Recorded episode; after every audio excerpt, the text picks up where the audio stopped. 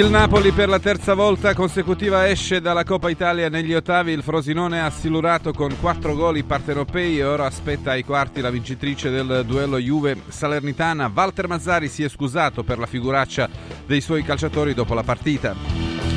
Stasera scendono in campo sempre eh, in Coppa Italia Inter e Bologna. Simone Inzaghi ha preparato un'altra rotazione, almeno metà dei titolari verrà risparmiata, ma non Lautaro Martinez e Acerbi. La Roma e la Lazio potrebbero rimanere senza i propri attaccanti la prossima estate. Le, le, squadre arabe stanno preparando il secondo tentativo per prendere Lukaku e Immobile. Al Hilal è pronto a mettere sul piatto 60 milioni per Big Rom e Al-Ahli offre 35 milioni per Ciro. Adrien Rabiot è ancora in dubbio per la gara contro il Frosinone in campionato, ma la Juve ha come la priorità di rinnovare il contratto al francese nei prossimi mesi. Il Milan potrebbe parlare ancora di più francese dal gennaio nel mirino dei rossoneri per rafforzare l'attacco e la difesa. Sono finiti eh, Serou eh, Girassi e eh, Clément Lenglet. La Salernitana ha ingaggiato per la seconda volta Walter Sabatini con la speranza di ripetere il miracolo di due anni fa quando Sabatini ha salvato i Granata. Buongiorno, bentrovati sulle frequenze di Radio Radio e buon mercoledì a Francesco di Giovan Battista. Buongiorno Gelco, buongiorno, buongiorno. Ammazza che martedì ieri sera, eh? Eh, che Frosinone povero Napoli. Napoli con le riserve, Frosinone pure con le riserve però. Sì, sì, Quindi, certo. Cioè, ragazzi, è poco da fare. Complimenti al Frosinone. Per il Napoli eh, problematico Coppa Italia, finale eh? Coppa Italia. Sì. Terza volta consecutiva escono dopo Sì, la vero. Fiorentina, Cremonese, pure e adesso Frosinone. Frosinone. Che è il maggior successo della storia del Frosinone, perché non sono arrivati mai agli ottavi, adesso arrivano ai quarti e quindi non sono... Prima volta nella storia Sì, dei quarti. Beh, è stata, Quindi, è stata veramente una partita pazzesca eh, del Frosinone. Bravi, bravi, bravi. Complimenti a- al mister Di Francesco e a, e a tutto il Frosinone. Pensa che sabato vado a vedere la partita. Vado a sì. vedere Frosinone-Juventus. E potrebbe anche capitare nei quarti di Coppa Italia, visto che la Juve gioca contro la Salernitana, ma deve stare attenta eh, dopo quello che è successo al, al Napoli. Nando Orsi, buongiorno. Ciao, buongiorno a te, ciao Francesco, ciao Gerco. Buongiorno a Mario Mattioli. Ciao Mario. Buongiorno, buongiorno a tutti, la Juve sta sempre attenta. buongiorno a Roberto Pruzzo. Ciao Roby. Eccomi. Ciao, buongiorno. Allora, iniziamo con il Napoli, Franchi. eh, la sconfitta veramente sorprendente. Non sembrava eh, nel primo tempo che il Napoli sarebbe crollata. Eh sì, anche perché Crollata. ze- 0 a 0, 4 gol poi nel secondo tempo. Ah, Quando entrano i guarda, titolari, tra l'altro. Poi è vero, oh. è vero che Mazza- Mazzarri ha, eh, ha detto che i titolari giocano meglio da titolari e non sono abituati a subentrare. Però, porca miseria. Mamma mia. Vero. Che Vai, dici, Bomber? Bomber? Pazzesca, Vero, eh, vero. partita di ieri. No, io ero rimasto a due, ti dico la verità, che non lo sapevo neanche che era finita 4 Eh beh, quelle due sono arrivati poi nel tempo di recupero. No, ma la partita finita con bella... E quindi no, no, questo qui è un fondo di verità c'è. Quando pensi di poter eh, utilizzare qualche titolare mh, nell'ultima mezz'ora, più delle volte succede quello che è successo ieri sera. Ma questo non è un alibi, eh, attenzione, li fai giocare dall'inizio, poi li togli l'ultima mezz'ora. E io ho sempre pensato in quella maniera lì, perché se ti, se ti vuoi complicare le cose, ieri sera il Napoli ha fatto di tutto per, per- per farlo. E quindi si asciugherà le botte. Non ci voleva, no? Perché è una squadra che sta cercando di riprendersi, che ha cambiato allenatore, che ha un, nu- un nuovo allenatore, anche se lì c'è stato, eh, però sono, sono sconfitte pesanti, poi anche nella dimensione, de- de- de- in in una competizione che, che- che poteva essere un obiettivo.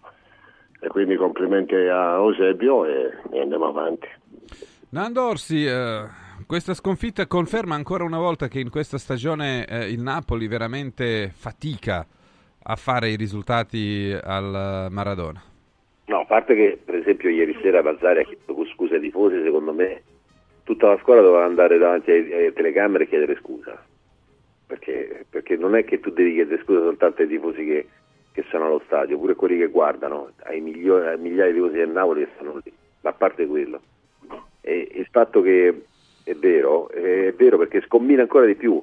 perché tu parti con 11, tutti diversi, che è già un errore, perché come si fa a sottovalutare una cosa del genere? Sei il Napoli, non puoi sottovalutare una, una partita del genere anche se pensi che il Frosinone sia, sia che cosa.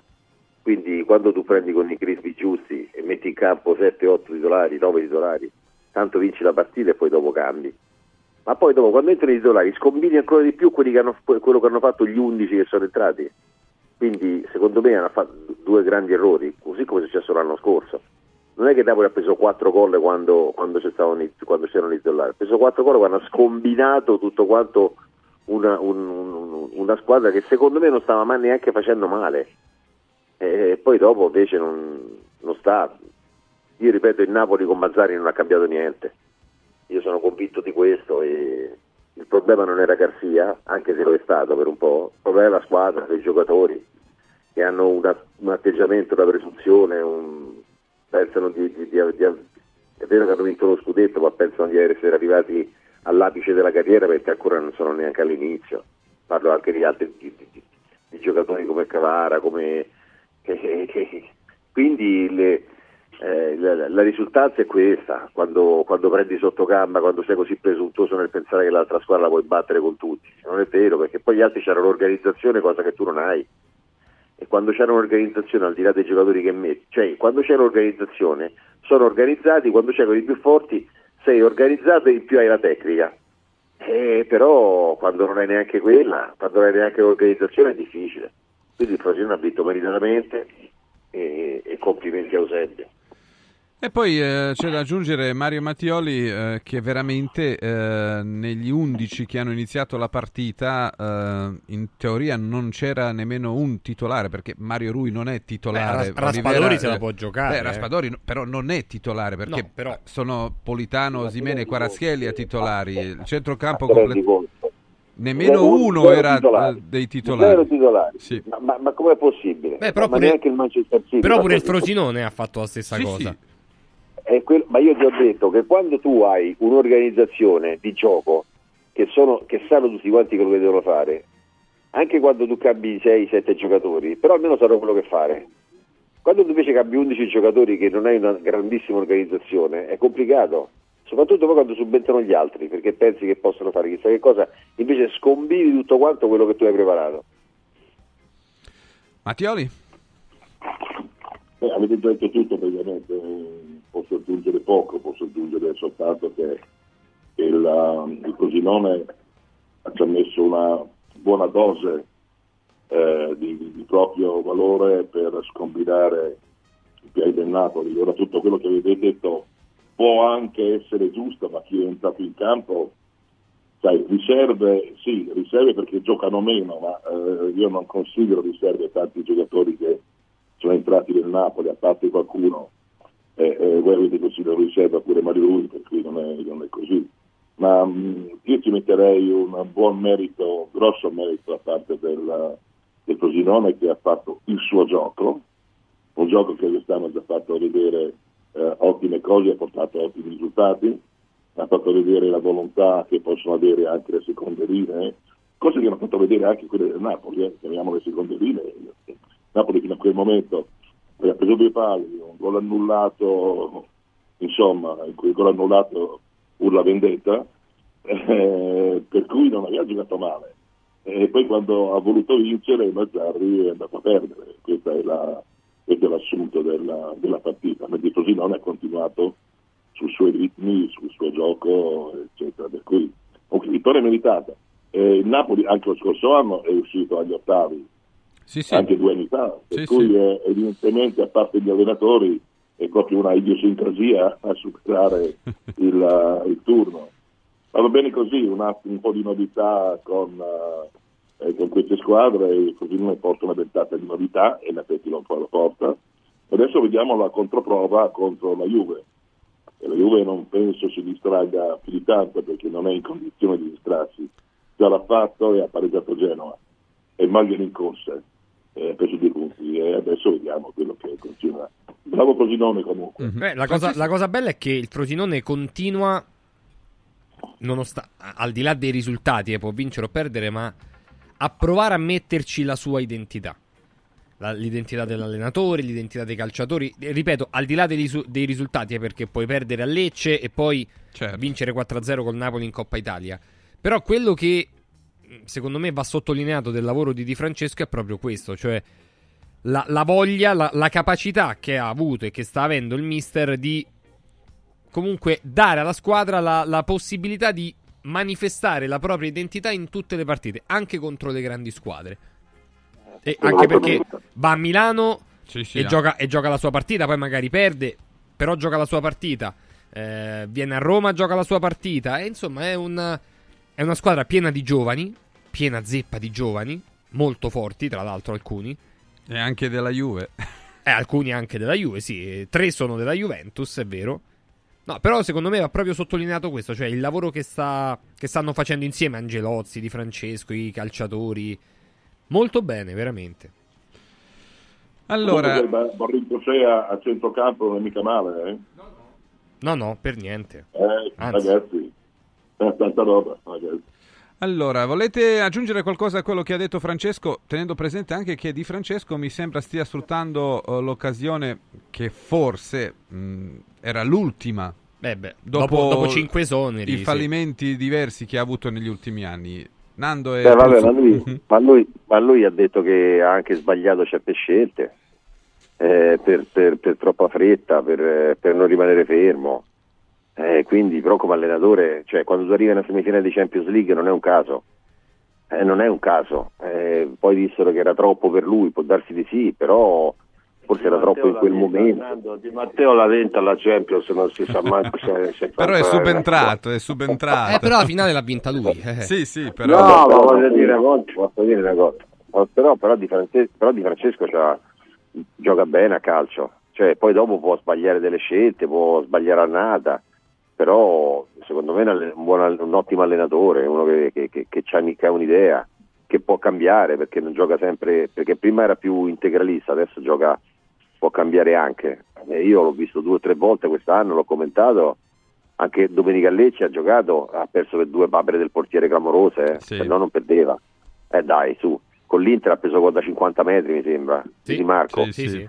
Eh, dai, cioè Turati che è un buon portiere secondo me, però eh, con Lecce ha fatto secondo te. Nando, ma com'è, com'è un buon portiere? Oh, un buon portiere Durati, ammazza. Vabbè, buon portiere, scusa, eh, non è mica, non è mica non- non- non- certo, dai, tu, è un buon portiere. Una giornata negativa.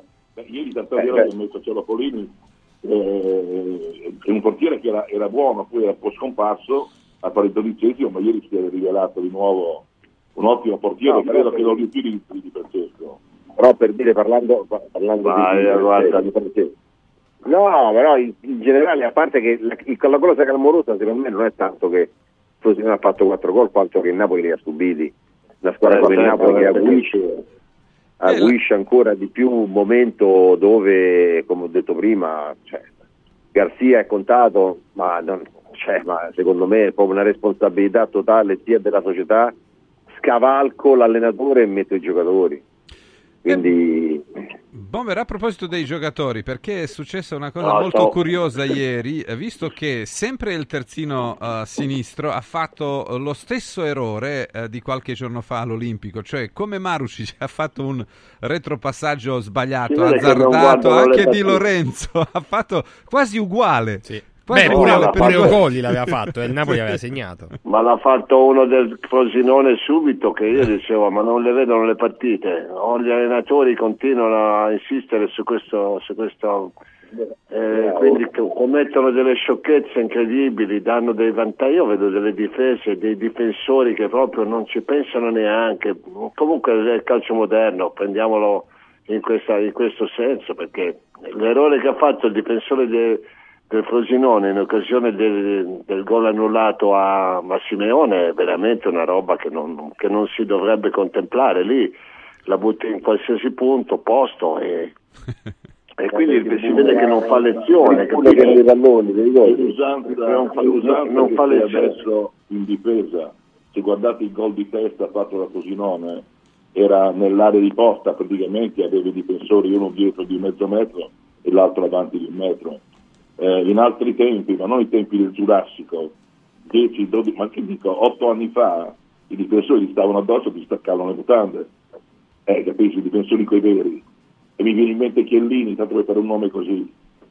Con, con Chiellini facevi quei gol lì, con Balzaghi facevi quei gol, ma per l'amor di Dio. Ma ti dico una cosa, guarda, e poi, e poi mi taccio, io eh, domenica, domenica mi è capitato per sbaglio, ma veramente girando il canale vedere i gol della Serie B, no? I gol della Serie B, io ho visto dei gol che non sono, che, che, non, che tu non puoi pensare di prendere dei gol del genere. Ho visto dei gol che sono fi- che in qualche maniera dipendono anche da quest'idea di voler giocare, ma se tu i piedi non ce l'hai manco per, per, per darci di punta, ma cosa ti viene in me? E, e comunque tutti hanno questa idea di, di, cominciare a giocare da sotto, dal basso, fanno delle cose che sono veramente una roba. Io ho visto delle reti in Serie B che, Lo sai, che però io vedo pure la meglio evitare, dai, meglio evitare, se no fai anche dei brutti. Evitare. Io vedo anche la Serie C e vedo anche che in Serie C giocano in questo modo e prendono dei gol simili, in Serie C pure, cioè in Serie C che dovrebbe essere una cosa un po' diversa. Niente, anche lì l'ultima in classifica deve, eh, giocano con- dalla costruzione dal basso, ma questo è un po' perché gli allenatori quando devono venire ingaggiati hanno secondo me paura di, di dire il- che il loro modo di giocare è diverso, perché se no non ti prendono. La prima cosa che devi dire no, no, io costruisco dal basso. Ma che costruisci? Ma fatemi il piacere. Cioè, veramente. Eh beh, ci Ci provano sono- ragazzi, ci provano. Sì, ho capito Gerco, ma tu puoi provarci, ma devi anche vedere il materiale umano che tu hai a disposizione. Se hai dei giocatori che non possono farlo, cambi modo di giocare, non è una vergogna. Il problema è che per, per fare l'allenatore spesso i presidenti devono sentir dire no, io gioco la costruzione, comincio, la palla non la butto, allora lì hai una possibilità di essere preso. Se no, se cominci a dire no, il mio gioco è sto lì, poi riparto in contropiede, penso che sia un gioco antico, invece è un modo di giocare e purtroppo adesso non vai di moda.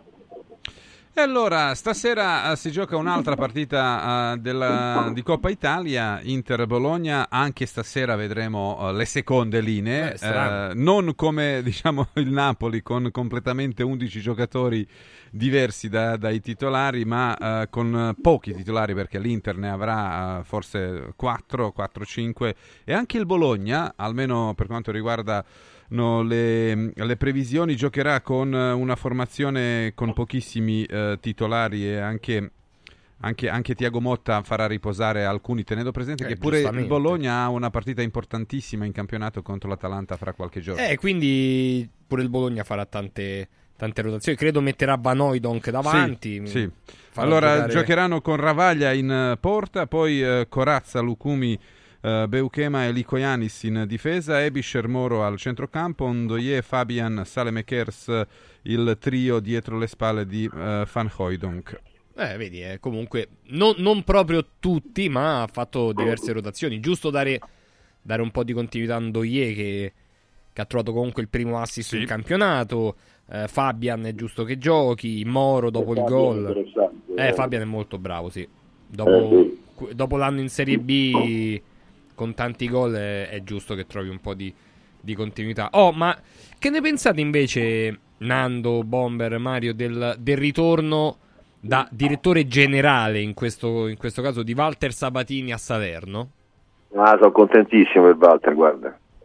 Che secondo me si era stufato di andare a presentare il libro, eh, di, andare in giro per i paesi, di andare in giro per i paesi a presentare il suo libro. Lui voleva, voleva, voleva essere di nuovo in mezzo al calcio e quindi secondo me potrebbe diventare un valore aggiunto. Ora non so se, se è, se è ancora in tempo la Salernitana per, poter, per potersi salvare. Lì, sai, eh, Walter è uno, è uno che sparecchia, eh e quindi è logico che ha avuto, che ha avuto anche la- le sicurezze di poter fare quello che vuole. Quindi io penso che questa squadra, lui quando entra io non so se- se la riconferma tutta e quindi bisogna vedere. Eh, io, io spero che, che almeno possa avere la possibilità di lottare fino alla fine, insomma, perché la Salernitana la vedo veramente molto lontana e quindi, quindi in bocca al lupo a lui.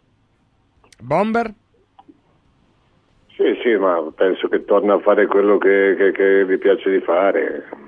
Mi sembra che questo campionato stia veramente aspettando chiunque, anche la Salernitana, che se ne vincesse un paio di partite si troverebbe già a diretto contatto con quelle 3-4 squadre che, che gli stanno appena davanti. E lui può tornare a sparigliare, come si dice, io non lo so in che termini lo potrà fare questa volta, se cambierà allenatore, se cambierà 20 giocatori, se andrà a pescare in Sud America al posto che in Asia, ma, o in Nord Europa, come è più semplice fare. Però credo che sia positivo il fatto che un uomo di calcio torni a fare quello che, che sa fare meglio. Mario? Ma io sono contento soltanto nel rivedere Walter all'opera, mh, perché vabbè, noi eh, non siamo più giovanissimi, abbiamo una lunga conoscenza con un uomo importante e interessante. Io sono sicuro comunque che sposando, sposandosi, eh, così come a pari con Gervolino, qualche cosa di buono riescano a fare, perché è decisionista, il determinato presidente, determinato eh, Walter, per cui qualche cosa di buono riusciranno a fare. Sicuramente qualche giocatore prenderà altra strada, sicuramente Walter riuscirà a portare quei due o tre elementi necessari per, per fare della Sanità una squadra più, più, quadrata, più importante, perlomeno ai suoi livelli ovviamente, è un'arma in più per tentare di salvarsi, non è ancora spacciata completamente la Sanità, perché d'accordo, ha, ha tanti punti rispetto alla quota salvezza, ne sono 5 mi pare, mi ricordo però oh, in questo campionato con le partite così attaccate che si susseguono a ritmo incessante tutto è possibile ancora tutto è possibile ancora. Vediamo eh, è complicato perché già una volta la Salernitana aveva ha, ha fatto il miracolo no? la, Beh, la, famosa versione di, di, con Sabatini e con Davide Nicola in, in panchina vediamo insomma se sarà possibile complicato, però non impossibile. Insomma. Beh, ha portato, mi sembra, in, uh, a gennaio di, di, due anni fa otto giocatori. 8-9 giocatori, eh, sì. sì. Quindi, tra eh, cui anche Ederson. Tra cui c'è Ederson che adesso sta all'Atalanta, sì. sì, è vero. Allora, um, sono le 8.22 minuti. Prima di passare alle questioni uh, strettamente calcistiche del campo, uh, ci sono uh, due cose interessanti. La prima è quella che riguarda eh, il cosiddetto pezzotto perché eh, hanno creato un software che dovrebbe individuare e spegnere diciamo i uh, in pirati automatico? in automatico mm. entro 30 minuti e ah. durante le partite perché sarà capace di riconoscere da dove arriva il l'IP, segnale. il segnale ah. e di spegnerlo entro 30 minuti e dovrebbe essere, diciamo, Vedi che genio, forse eh? Eh, la salvezza per i provider televisivi, ovvero Dazon, Sky e quelli che... Traduci un po' perché io non è che sia così, ha capito Gerco, che significa? Significa quando inizia la partita, uh, Sky eh. e Dazon trasmetteranno i dati uh, attraverso i quali si potrà risalire all'indirizzo IP da dove parte il segnale che uh, pirata, che praticamente oh. permette a quelli che hanno pezzotto di vedere la partita senza pagare l'abbonamento. Basta che, basta però che sì, però guardate, basta che il segnale, cioè, se io non ho il pezzotto e quello attaccato a casa mia, quello vicino sul piatto c'ha il pezzotto, vorrei che il segnale dice vabbè facciamo tutti e togliere il segnale a tutti, capito? Vorrei questo. No, no, no, beh, credo che beh, hanno lavorato molto eh, ed era uno dei problemi principali perché prima era questo il principale problema e sembra con questo software sembra che ci siano riusciti a a risolverlo e poi vediamo se poi pira- la pirateria troverà eh, un altro modo perché lì è una Ma corsa. la cosa positiva è che dato, dovrebbero dare una calmata sia a Sky che a Dazon e un po' agli altri venditori perché qui eh, eh, per voler vedere un pochino tutto il panorama calcistico uno che vive di, uno vive di quello come appassionato o quant'altro eh, deve avere Sky, deve avere Dazon, deve avere eh, Paramount, deve avere Netflix per una partita, deve avere un sacco di abbonamenti. Eh, ma quanto, però tu devi fare anche il paragone con quanto costano gli altri paesi, eh. Non è che gli altri paesi te la regalano, cioè, quindi... Cioè, eh, no, comunque, hai, roba... hai, ragione, hai, hai ragione yeah. però una, eh, una insegnante, eh, la, il commissario tecnico di Pentathlon moderno italiano percepiva fino allo scorso anno 600-800 euro, in Germania eh. ne piglia 3.700.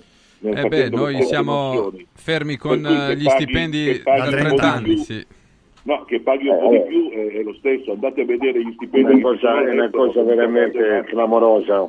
Dover pagare per vedere le partite è una, è una, è una roba che non, che non Sì, si sì, riesce no, a... voglio dire che pagano di più Ma all'estero, è anche normale perché all'estero i stipendi sono di gran lunga superiori a quelli che sono in Italia. Sì, però comunque non è una scusa per l'illegalità, Mario. eh.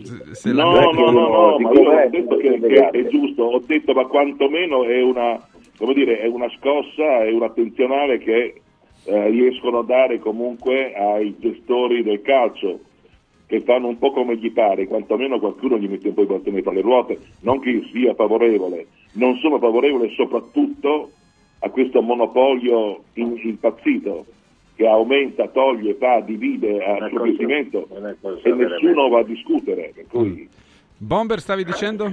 No, sto dicendo che veramente è una, una cosa micidiale dover pagare per vedere le partite, peraltro pagare per vedere anche quello che non vuoi vedere. Io questa è una roba che proprio io non riesco a capire, ma ci sono 20 partite, ne voglio vedere una e devo pagare 20, ma perché?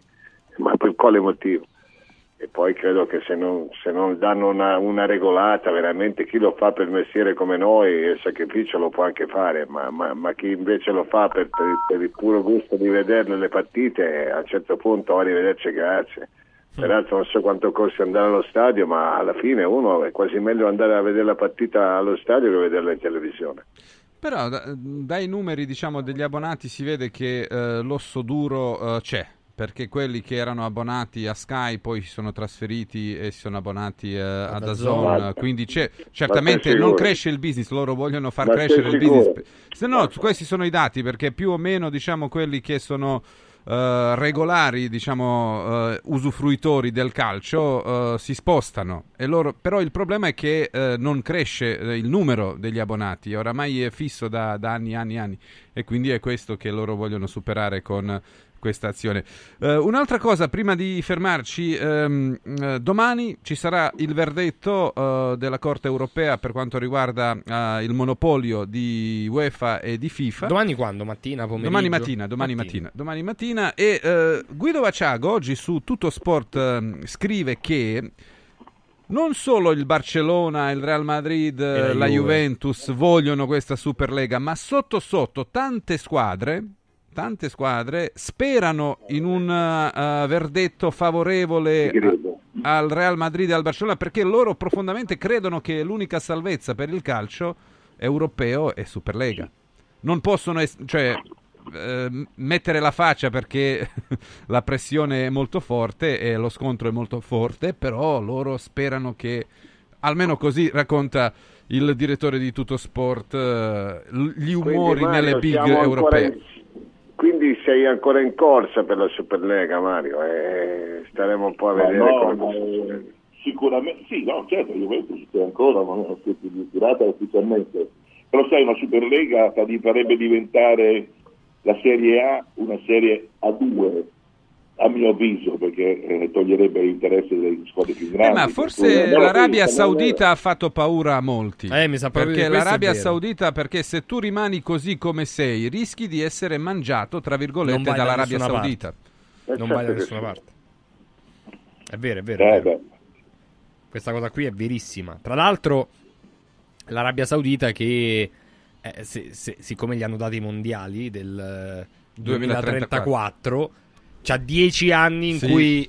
investirà. Eh, capito? e poi c'è maniera- anche l'Expo nel 2030. l'Expo nel 2030, insomma, welcome to Arabia Saudita. Vabbè, comunque, eh, detto questo, tra poco rientreremo sul campo anche per eh, quanto riguarda eh, le Eh, altre. romane, ci sono diverse notizie. Due eh. strade- I network a pagamento stanno già, stanno già progettando un extra, extra price per la Superlega. Eh, vedi, eh. Ottimo. Eh, ci fa Per piacere. Superlega, Serie A, Serie A2, Serie B, Serie C. Ma sì, ci fa, pia- Venite, ci fa piacere per loro. Allora, detto questo, nella, nella giornata di ieri, anzi nella serata di ieri c'è stata la festa di Natale della Roma, eh, l'altro ieri quella della Lazio, insomma ci sono state varie feste, si aggiungerà Carina che probabilmente era a festeggiare con tutti. Caro Gelco, i meriti del Frosinone vanno, isc- Sì. eh, vanno ascritti anche a Diego Doria. E perché, come no? Perché da quando Diego Doria ha messo il suo occhiale in cantiere a Frosinone, beh, insomma i risultati sono Beh, ben a. Occoli servono gli occhiali, eh. Non fare così, non, non devi essere sarcastico. Io vi volevo ricordare che venerdì saremo da Occhiali in Cantiere per la nostra esterna prima di Natale, molto importante per capire che cosa significa veramente il 50 Special Christmas. Saremo a Colleferro, via Fontana dell'Oste 33 con Radio Radio Lo Sport. 50 Special Christmas, cioè 50% di sconto sugli occhiali da vista e sugli occhiali da sole dei migliori brand occhiali da vista completi. Poi saremo sabato 23 invece vicino all'altro store di occhiali in cantiere che è quello di Capena da Noi Sport via Tiberina chilometro 16 e 270 sempre con Radio Radio Lo Sport promozione sulla gift card. Significa che acquistando un buono regalo per gli altri noi lo paghiamo un po' meno ma il valore, il valore è più alto. Quindi il, un regalo da 100 euro ci viene 64,90 euro un regalo, una gift card da 200 euro 129,90 euro e così via. Quindi possiamo approfittare di questa promozione e risparmiare, ma facendo un regalo di un valore più alto rispetto a quanto abbiamo speso. Universo Oro è in Viale Eritrea 88, prosegue eh, l'apertura di Universo Oro fino al 24 tutti i giorni con la possibilità di andare per i gioielli di ogni genere e prezzo, per andare a vedere regali, argenteria, bigiotteria, orologi di grande valore, insomma Universo Oro nostro punto di riferimento anche per l'oro da vendere, quotazione che parte da 41 euro al grammo per chi vuole vendere il proprio oro, ma anche per l'oro da investimento perché Universo Oro lo può fare essendo operatore professionale in oro. Quartiere africano di Roma, Viale Eritrea 88, ma anche sul sito universo-oro.it.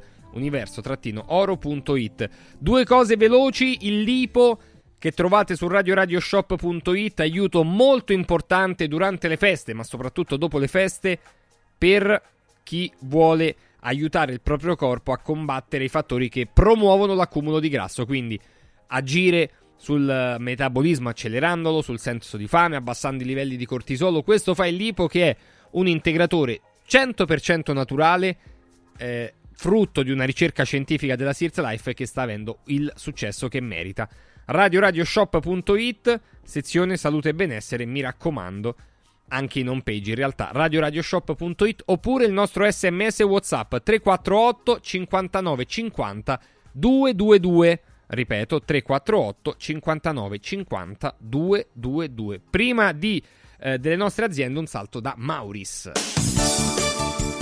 Mauris, il numero uno del risparmio per la casa e la famiglia. Allora, per rimanere sempre aggiornati sulle offerte per i prodotti di Natale, quindi anche per quanto riguarda non solo gli addobbi, ma le decorazioni, eh, i centri tavola, le tovaglie, le tovagliette, eccetera, eccetera, ecco, vi rimando eh, al sito perché sul sito mauris.it ci sono eh, i volantini, ci sono le offerte e ci sono i Mauris più vicini a noi. Quindi tutto questo qui, ripeto, nuovamente lo troviamo sul sito mauris.it. Mauris! Mauris, il numero uno del risparmio per la casa e la famiglia.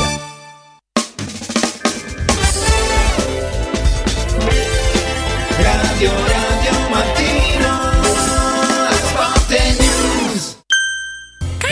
Natale, quest'anno vorrei tanto rendere speciale il Natale. Oh oh oh! Merry Christmas! Da Occhiali in Cantiere, il Natale è già speciale con il 50% di sconto su tutti gli occhiali, da vista e da sole. Affrettati! La magia degli sconti di Natale è fino al 31 dicembre! Buone feste da Occhiali in Cantiere, Capena, Colleferro, Frosinone. Venerdì 22 dicembre, vediamoci nello store di Colleferro con la diretta di Radio Radio dalle 14 alle 18. Oh oh oh!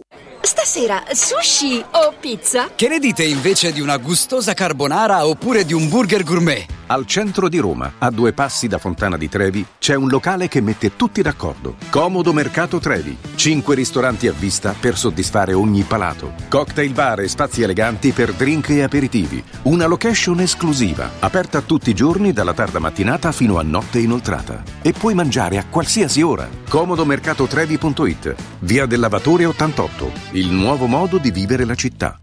Vuoi un capodanno col botto? Vai a colpo sicuro. Festeggia con i colori e i suoni della pirotecnica Santo Stefano. I migliori marchi sicuri e garantiti. Vastissimo assortimento di fuochi d'artificio, fumogeni, torce e tanto altro. Si realizzano spettacoli pirotecnici di ogni genere. Fatti consigliare da un'esperienza ventennale e sconti pazzi per gli ascoltatori. Pirotecnica Santo Stefano. A Centocelle, via dei Gelsi 23 e viale Ionio 321. Pirotecnicasantostefano.it. Aperti la domenica. Hai sentito la nuova promozione Arte Arredamenti? Sì, scontano del 50% tantissime cucine in esposizione, anche a progettazione e su misura. Certo, vengono a casa a prendere le misure dei tuoi ambienti. Un'occasione da non perdere. Corriamo da Arte. Arredatori specializzati ci aspettano per soddisfare ogni nostra esigenza. Arte a Roma in via dei Colli Portuensi 500, via Quirino Maiorana 154, via di Torrevecchia 1035 e via Il Debrando della Giovanna 1, zona Aurelia appena fuori il raccordo. Arte.it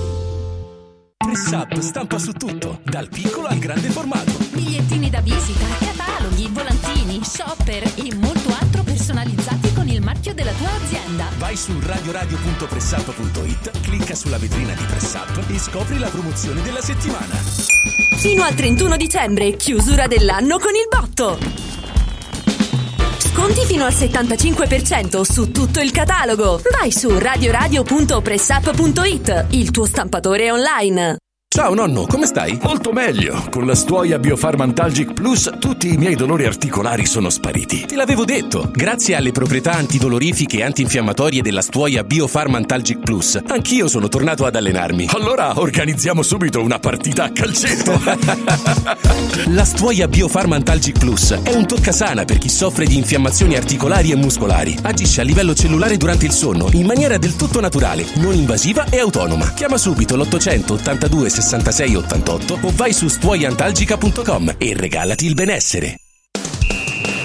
Con Eurobet.live scoprite i risultati in tempo reale, le statistiche sulle partite e sui marcatori. Restate sempre aggiornati per non perdervi nulla. Con Eurobet.live accendete la passione per il calcio.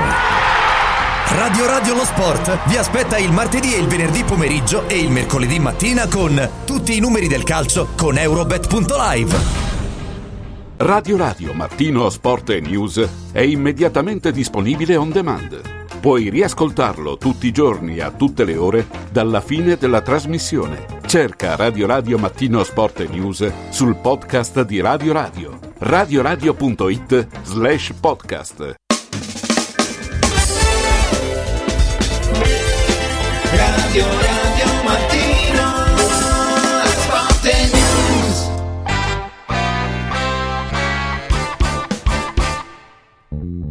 Alle 8 e 37 minuti torniamo in eh, diretta. Nando Orsi, Mario Mattioli e Roberto Pruzzo sono con noi e salutiamo Stefano Carina. Ciao Stefano. Ciao Stefano.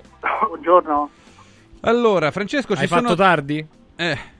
Alla No, festa? No, tardi. no, no, io non ero invitato, chiaramente. Duro attacco. questo. No, che duro attacco, No, è la scherzando. verità, ma posso dirti anche fra me e te meno male. Ma eh, alcuni giornalisti c'erano invitati o, o- o- No, no, a no, nessuno no, dei nessuno, giornalisti? nemmeno i fotografi. Ah. Quello che vedete è tutto, è tutto grazie eh, magari a qualcuno, a qualcuno che avevamo dentro oggi quello che vedete sui giornali. Cioè non sono state pubblicate foto ufficiali, non è stato pubblicato assolutamente nulla. Allora, ci sono diverse eh, notizie o le voci che riguardano la Roma e che eh, stamattina eh, alcuni colleghi eh, propongono. Eh, la prima, quella dura oramai da, da diverse settimane, se non mesi, il rinnovo di, di Murigno. Eh, la Mhm. seconda è che il Tempo, per esempio, scrive che Tiago Motta, Tiago Motta, Tiago Pinto andrà via. E È un che c'è- lapsus c'è gergo aria- sì, forse Tiago Motta arriverà sulla panchina della Roma. C'è aria di divorzio, scrive il tempo per quanto riguarda Tiago Pinto eh, e il suo futuro alla Roma. Poi la Gazzetta dello Sport rilancia la notizia che eh, Lukaku è nel mirino del um, Al Hilal che è pronto a mettere 60 milioni di euro. E il Chelsea, Mm. se gli danno 60 milioni di euro, credo lo impacchetta no, e lo penso. manda. eh, e quali sarebbero le notizie? Perché comunque sono tutte cose... Sì, sì, che si sapevano, però Roba sono state vecchia. rispolverate, No, perché... eh, rispolverate stamattina. E poi c'è anche quella, anche quella non è diciamo la notizia eh, fresca fresca, però si conferma che Dybala eh, vorrebbe rientrare Potrebbe per la, sì, per la contro Juve la Roma. Juve, sì. Benissimo, ok. Vai Stefano. No, no, eh, io sorrido perché eh, c'è stata proprio una discussione Poi repetita Juvan, sai come si dice, Sì, quindi repetita Juve più che repetita Juve. Ecco, c'era stata proprio una discussione tra me e Ilario sull'infortunio di Dybala. Io ho detto che il giocatore avrebbe fatto di tutto per, per rientrare appunto nell'ultima partita dell'anno.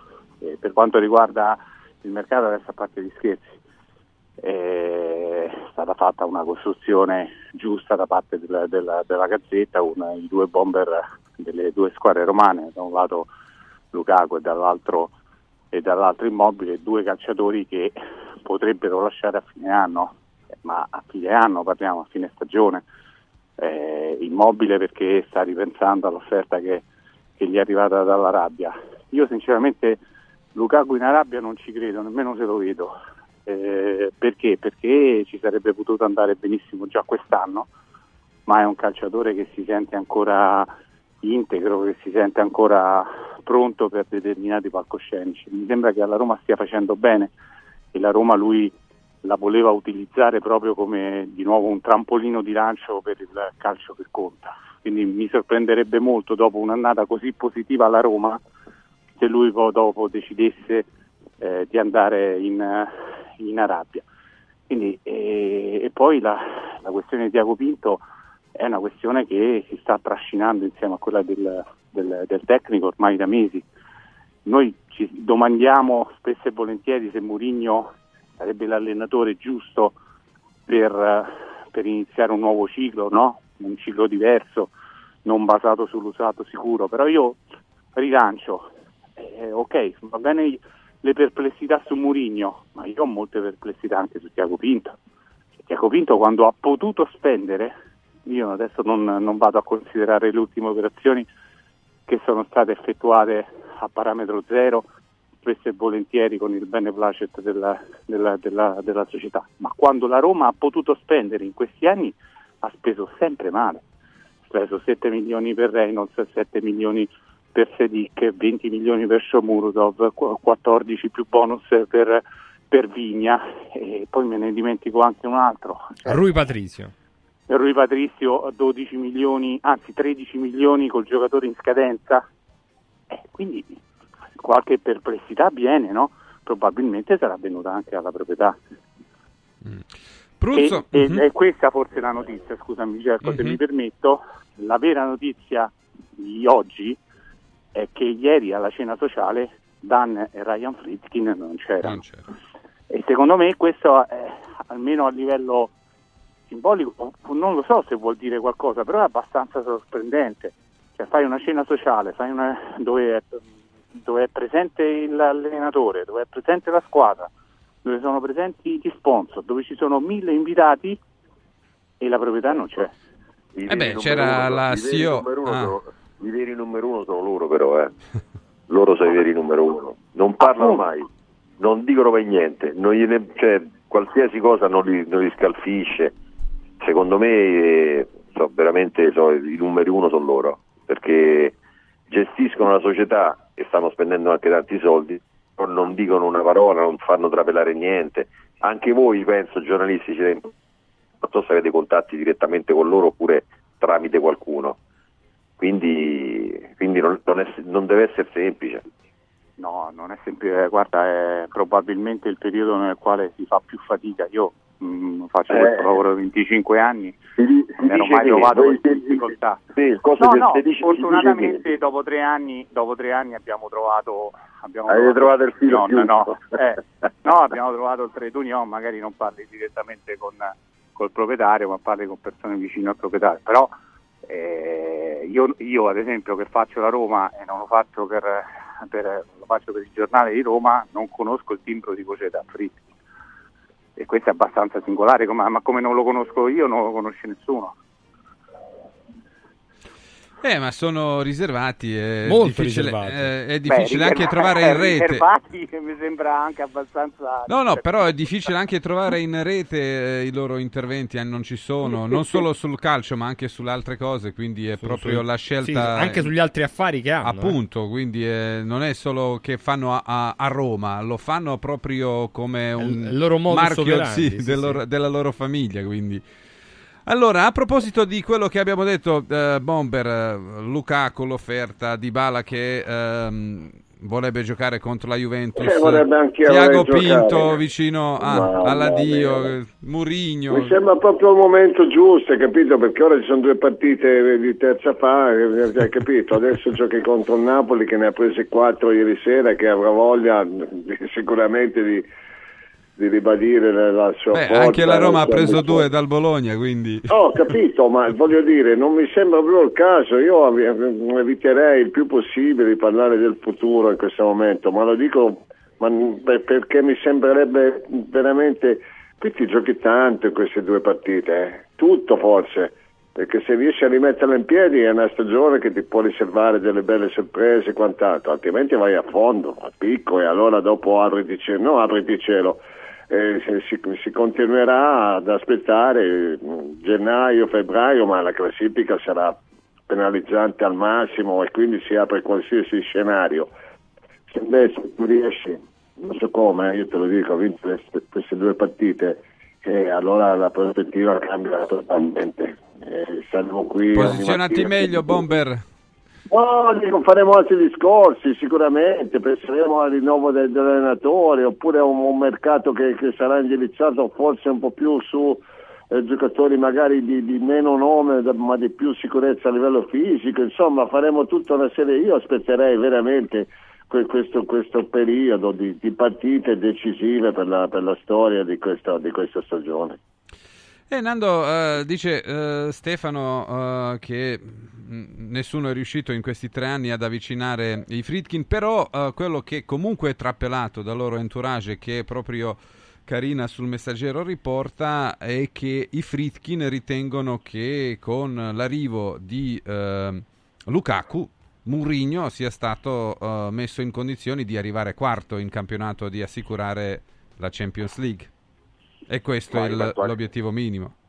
Ma io penso che anche quando hanno, hanno ingaggiato Murigno loro pensavano che la Roma potesse arrivare quarta, con un allenatore così non puoi non arrivarci, Eh, quindi cioè, secondo me lui è stato molto poco raggiunto nelle coppe, ma in campionato no, e poi dopo alla fine quello che conta è, è- il risultato finale perché ti porta anche, ti porta anche soldi, è questo che loro vogliono, quello che lo volevano. Indubbiamente Murigno in questi due anni non ci è riuscito e io so- so- sono sempre più convinto che loro preferivano, arrivare due anni qua, tra i primi quattro in Champions che vincere la Conference League.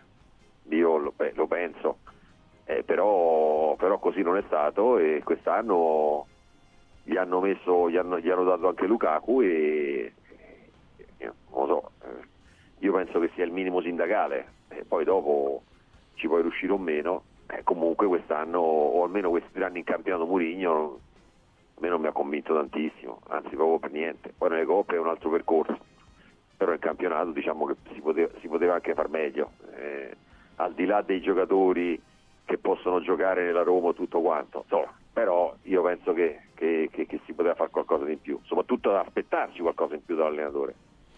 Mattioli? Ma intanto eh, devo dire che in sette volte che ho incrociato i Fekin eh, io ho ri- ho ricavato soltanto una buona sera una volta. Per cui siamo A te è andata bene quindi, eh? È andata bene, sì, sì. Extra eh, lusso, la terza- o quarta volta ci vedeva, eh, mi ha gratificato Dan con un buonasera, bene. Dunque, Ma in eh, italiano? Italiano, sì, sì. sì, sì, Ah, italiano, ok. Italiano, italiano. Ehm, abbiamo parlato in inglese così, ma eh, alla risposta è stata vabbè. È un altro discorso. Loro non- io da- da- ho saputo che non hanno gradito l'uscita di Mourinho che si è auto confermato pur con una squadra di giovani di ripartire, eccetera, quello che ha detto l'altra settimana. Non hanno gradito perché in questo modo eh, Mourinho ha ributtato la palla nella loro metacampo, come si dice, no? Perché eh, la loro idea, eh, maturata fino da giugno, era quella di lasciare terminare il contratto eh, in maniera silente e arrivederci, grazie, forse grazie. Invece in questo modo devono uscire e devono far dire in tutti i casi non rinnoviamo a Mourinho, eh, per cui questa cosa loro non l'hanno gradita molto. Eh, non so se sia stato per questo il motivo per cui non hanno presenziato alla cena natalizia, ma non lo, non lo so, non interessa, interessa poco.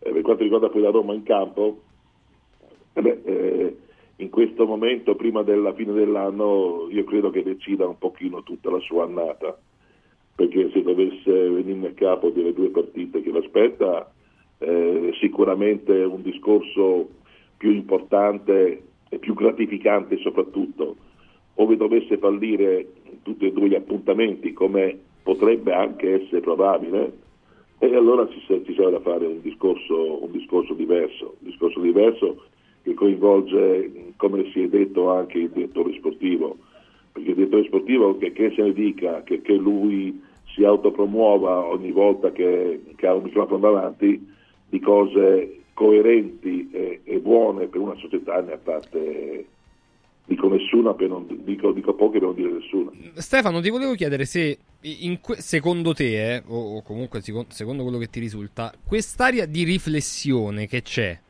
eh, tutta sul fronte portoghese sia sull'allenatore che sul direttore sportivo eh, c'è più da riflettere sull'allenatore o sul direttore eh, sportivo, insomma, dire, eh, direttore generale dell'area tecnica?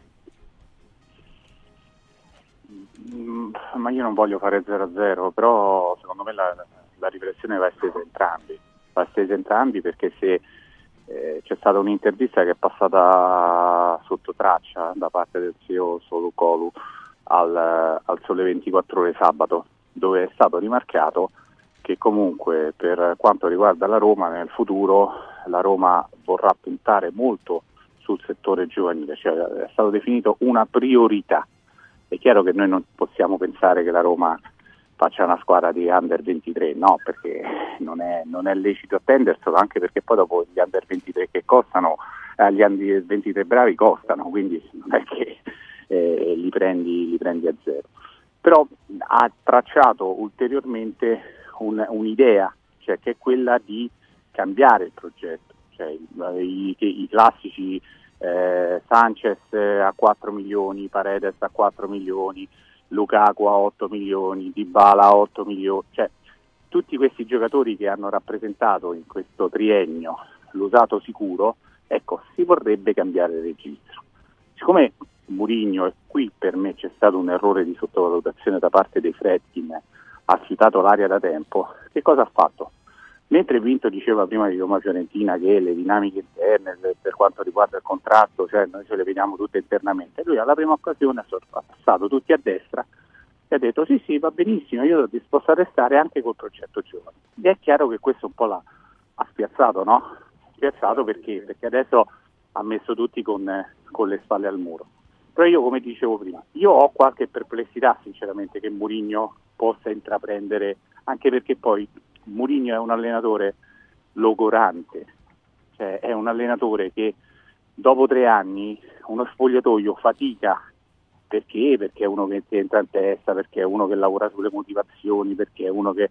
Quindi è difficile per uno spogliatoio, o fai una rivoluzione, ma non mi sembra che sia questo il, il caso, oppure fai fatica. E, e, inevitabilmente il discorso però va esteso su Pinto perché Pinto, ripeto, ha tanti alibi, in primis quello del fair play finanziario, negli ultimi due anni ha avuto difficoltà a muoversi, tutto quello, quindi questo va, va dato atto al dirigente portoghese. Però quando ha avuto i soldi in mano Francesco li ha sbagliati tutti, tutti, non ce n'è uno che dice sai io questo l'ha comprato, ha speso dei soldi, è andata bene. No, non ce n'è uno. Allora è vero che sono passati due anni dai primi acquisti e poi da Selic che ne è passato, però comunque sono soldi che rimangono, sono soldi che rimangono. Allora io sinceramente perplessità su, sull'operato di Pinto ce l'ho, Cioè, nel momento in cui tu devi eh, cambiare il centrocampo e punti su Sanchez, conoscendo la cartella clinica del calciatore, eh, fai un grave errore. È vero che Matic vuole andare via, ma se tu cambi il centrocampo della Roma, va via Matic e prendi Paredes, e io qualche perplessità, cioè qualche, qualche dubbio, qualche domanda me la faccio. Cioè, sono tanti gli errori, perché poi dopo noi diciamo, eh però ha preso, ha preso Lukaku. Ragazzi, non ha preso Pinto, con tutto il rispetto, ripeto, per Pinto. Ricordiamoci che la Roma nel mercato estivo ha cercato 8 centravanti, 8. E poi, siccome è una persona anche abbastanza onesta, lo ha detto lui in conferenza stampa, ha detto ah, probabilmente se avessimo preso Marcos Leonardo non avremmo avuto la possibilità. Cioè la Roma due giorni prima trattava Zapata, ha trattato Morata, ha trattato Arnautovic, ha trattato, adesso me, me ne sfugge più di qualcuno, ha, ha cercato di inserirsi per Beltran. Cioè, poi alla fine si è creato il pertugio per, per Lukaku, ha preso Lukaku. Eh, ma non mi sembra questa sia una programmazione, no? Eh beh, sbaglio? eh, no, beh, se su- sulla- sull'attaccante effettivamente c'è stato da, Ma perché sul centrocampista noi parliamo sempre del Ma posso dire una cosa Ah, Stefano, ma secondo te... vai. Io volevo... No, dicevo una cosa Ah, a scusa, una proposito cosa di Mourinho. sono dimenticato Roberto, scusami, un'altra cosa, scusami, e poi io mi zittisco. Ma eh, voi lo sapete che la Roma è l'unica squadra in Serie A che ha tutti i terzini di piede destro? Sì, tutti i terzini di adesso, Tutti. no, no, no, Ce avevamo, n'ha sei, l'avevamo tutti E non Ma c'è è Mancino, normale secondo voi? No. No, dicevo, io, io sinceramente non, non ho ancora ben capito se questi americani proprietari hanno già deciso, hai capito? Hanno già deciso l'allenatore o se o, mh, eh, che, che prescinde dai risultati, non so se riesco a spiegarmi. Eh, L'impressione che non, non- non mi dà si- sicurezza, generalmente si fanno delle scelte eh, societarie per cercare di, di- di- di migliorare se possibile o di cambiare strada. Ecco, sotto questo aspetto io, io non ho capito bene se, se la proprietà sta aspettando di capire se i risultati di, questi- queste ultime partite possano decidere in un senso o nell'altro o se loro hanno già deciso in cuor loro di cambiare o di andare avanti con questo allenatore. Ecco, questa è la cosa che, che faccio fatica a capire. I fatti, eh, scusate se inserisco, vai, Mario. i, i fatti poi daranno un'immagine diversa, però come dicevo prima, eh, quando ho accennato al fatto che sono stati un pochino spiazzati negativamente dall'uscita di Mourinho, che accetterebbe anche una squadra fatta di giovani, e i Freckin, fin dal famoso colloquio Fiume di giugno, eh, sono determinati a non proseguire con eh, Mourinho al di là di questa stagione prevista dal contratto ed sono determinati a Sì, fare però la eh, domanda, Mario, la domanda che ti faccio, Mario, è questa, e, così che faccio capire quello che intendo. Ma se la Roma quest'anno vince l'Europa League, arriva a quarta, perché le- eh, e che succede?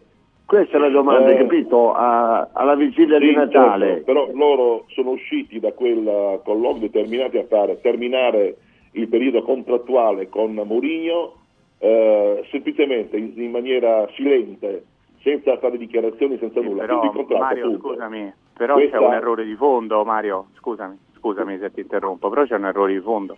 Perché se tu pensi di iniziare l'anno sottovalutando che Mourinho ha un anno eh, dalla scadenza del contratto, fatto sta che adesso si parla di Mu- della Roma, non si parla più, si parla solamente del contratto di Mourinho, cioè che a Roma vinca, perda, che, che giochi male, eh, che non segni, che prenda troppo. Non interessa noi nessuno, si parla solo la di vicenda essere... Ho capito, ma loro non è che vivono su, su Marte, eh, vivono, vivono a Ma per Roma, eh. Sì, ma per loro la vicenda è chiusa dell'allenatore, cioè non hanno di contratto, lo sta finendo, lo sta, finendo, lo sta, lo sta percorrendo, è chiusa lì. La vicenda Per me loro c'è stato è un grande errore di parliamo del rinnovo, se sarà rinnovato, non sarà rinnovato, siamo noi che ne parliamo. no, ma Mario, c'è stato un errore di sottovalutazione, loro non si aspettavano questo. Non si aspettavano Ma questo sicuro- ma e... certo, ma questo d'accordo, però per un, per un- non vado a vedere i motivi, non vado a sindacare i motivi. Io so soltanto, ma questo con certezza, anche se non ero lì presente, che dopo quel colloquio fiume di giugno, loro sono usciti da quel colloquio dicendo bene, questo è l'ultimo anno, appunto. Allora fermiamoci, dai, fermiamoci un attimo. Saluto Carina, Orsi e Mattioli. Grazie a tutti, a tutti e tre. Buona continuazione di mattinata. Il bomber ovviamente rimane presente e vigile eh, insieme a noi. Mi vado a collegare in eh, questa mattinata e do il buon mercoledì, il buongiorno al nostro amico, ma di, di tanti imprenditori, di tante aziende, di tanti professionisti, Andrea Stasio, direttamente da Confartigianato Roma. Andrea, buongiorno, ben trovato. Buongiorno a te e a tutti quanti. Buongiorno. Senti, eh, fine anno, eh, fine mese di dicembre, quindi eh, ci fai un po' un resoconto di quelli che sono i, le nuove opportunità che, che stiamo per presentare magari eh, per l'inizio del 2024, magari per la fine del 2023, per le imprese? Sì, questo è un periodo, diciamo, abbastanza importante per la finanza agevolata, nel senso che esistono dei bandi che sono a cavallo appunto tra il 2023 e il 2024. Ci hanno dato questa sorpresa, quindi ci toccherà lavorare di più sotto le feste, ma non è un problema. Ehm, quali sono i bandi e le opportunità a disposizione delle imprese in questo momento?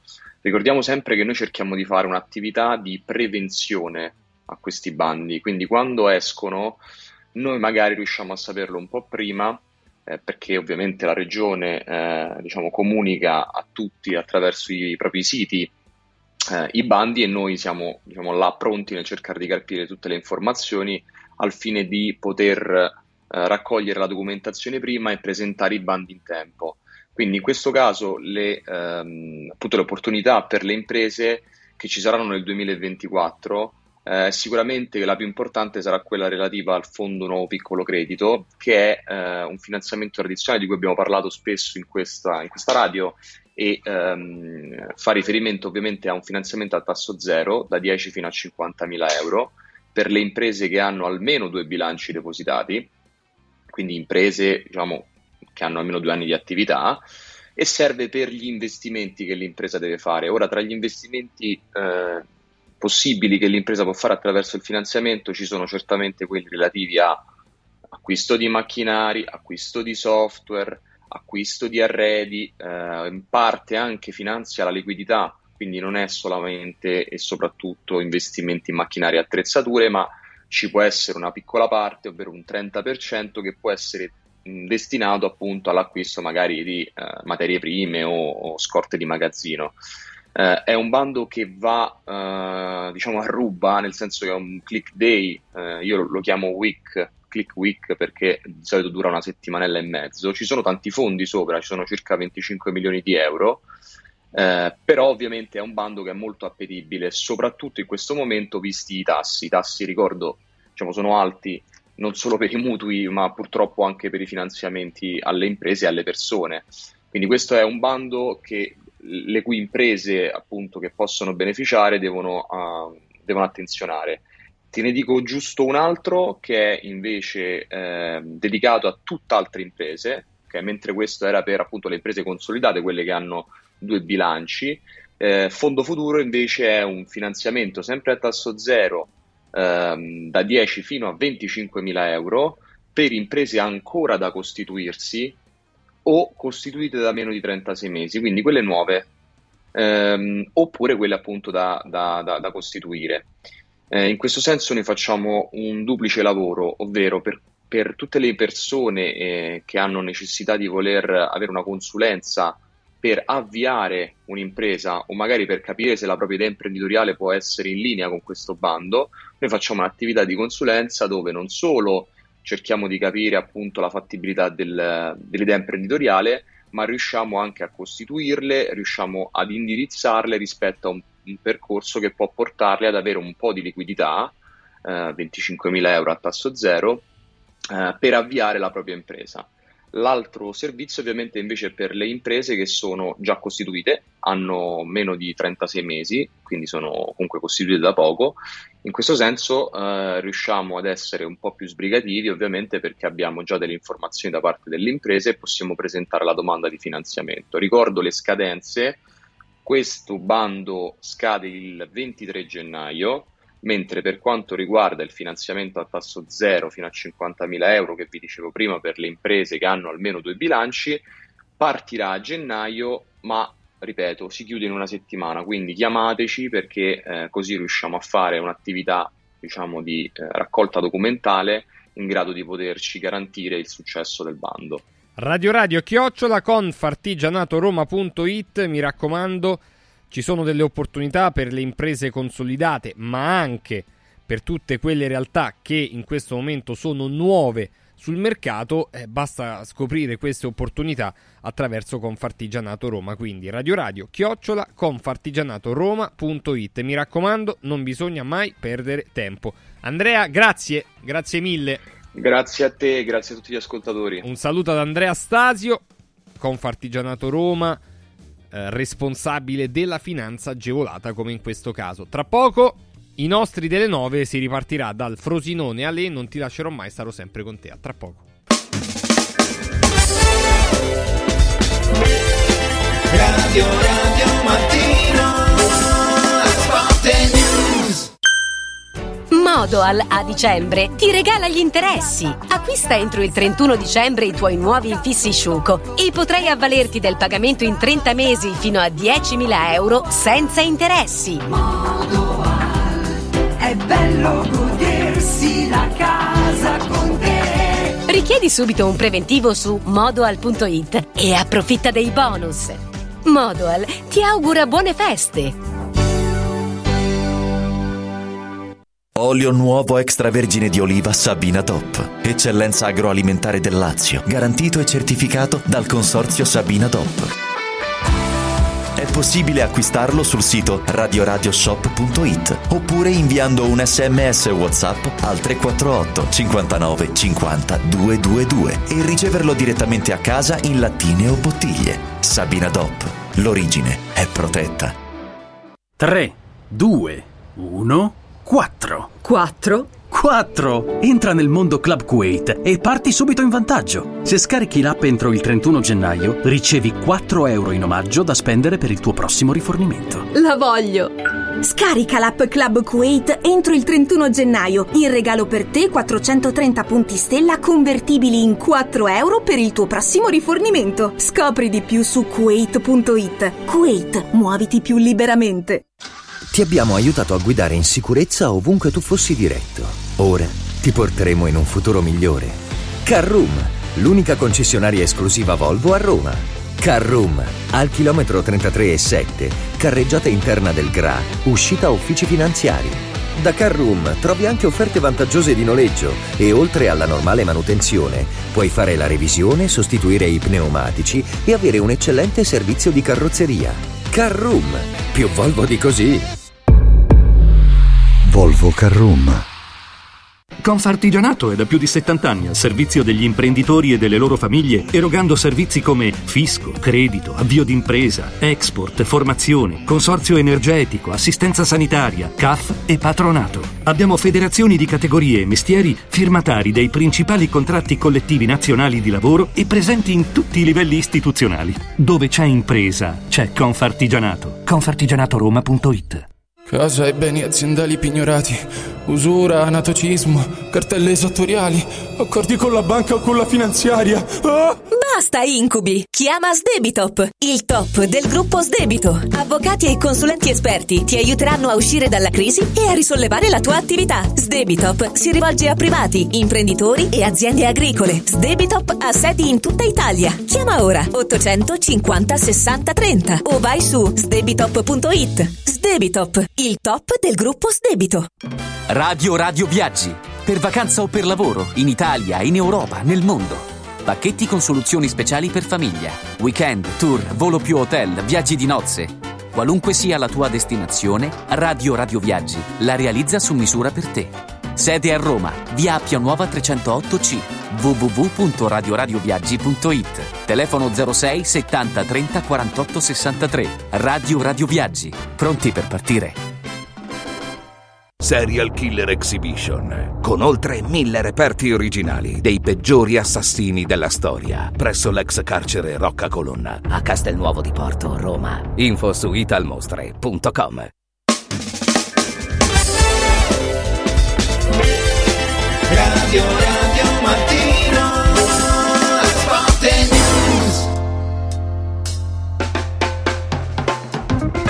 Alle 9, 9 minuti salutiamo Furio Focolari. Buongiorno Furio. Ciao Furio.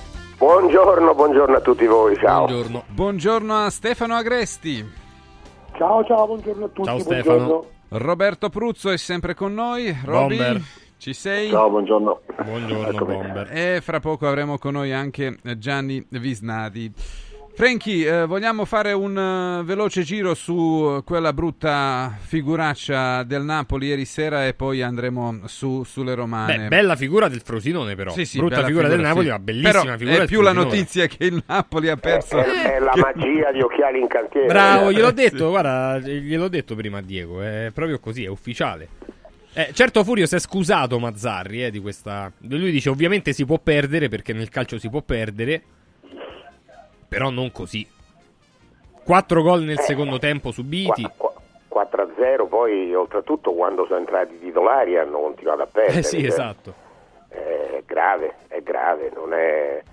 eh, dice chi se ne frega della Coppa Italia, no, è il solito discorso, però è grave, è molto grave. E noi dobbiamo considerare anche una cosa, diamo sempre per scontati i risultati delle partite, invece non lo sono. Non lo sono, soprattutto in certe competizioni. Il Frosinone l'ha presa seriamente, il Napoli non l'ha presa seriamente. E quindi è venuto fuori questo risultato. Eh, Mazzarri è una toppata micidiale, non so quanto sarà contento De Laurenti, Mm. eh, però comunque sia una bruttissima figura, non ci piove. Agresti?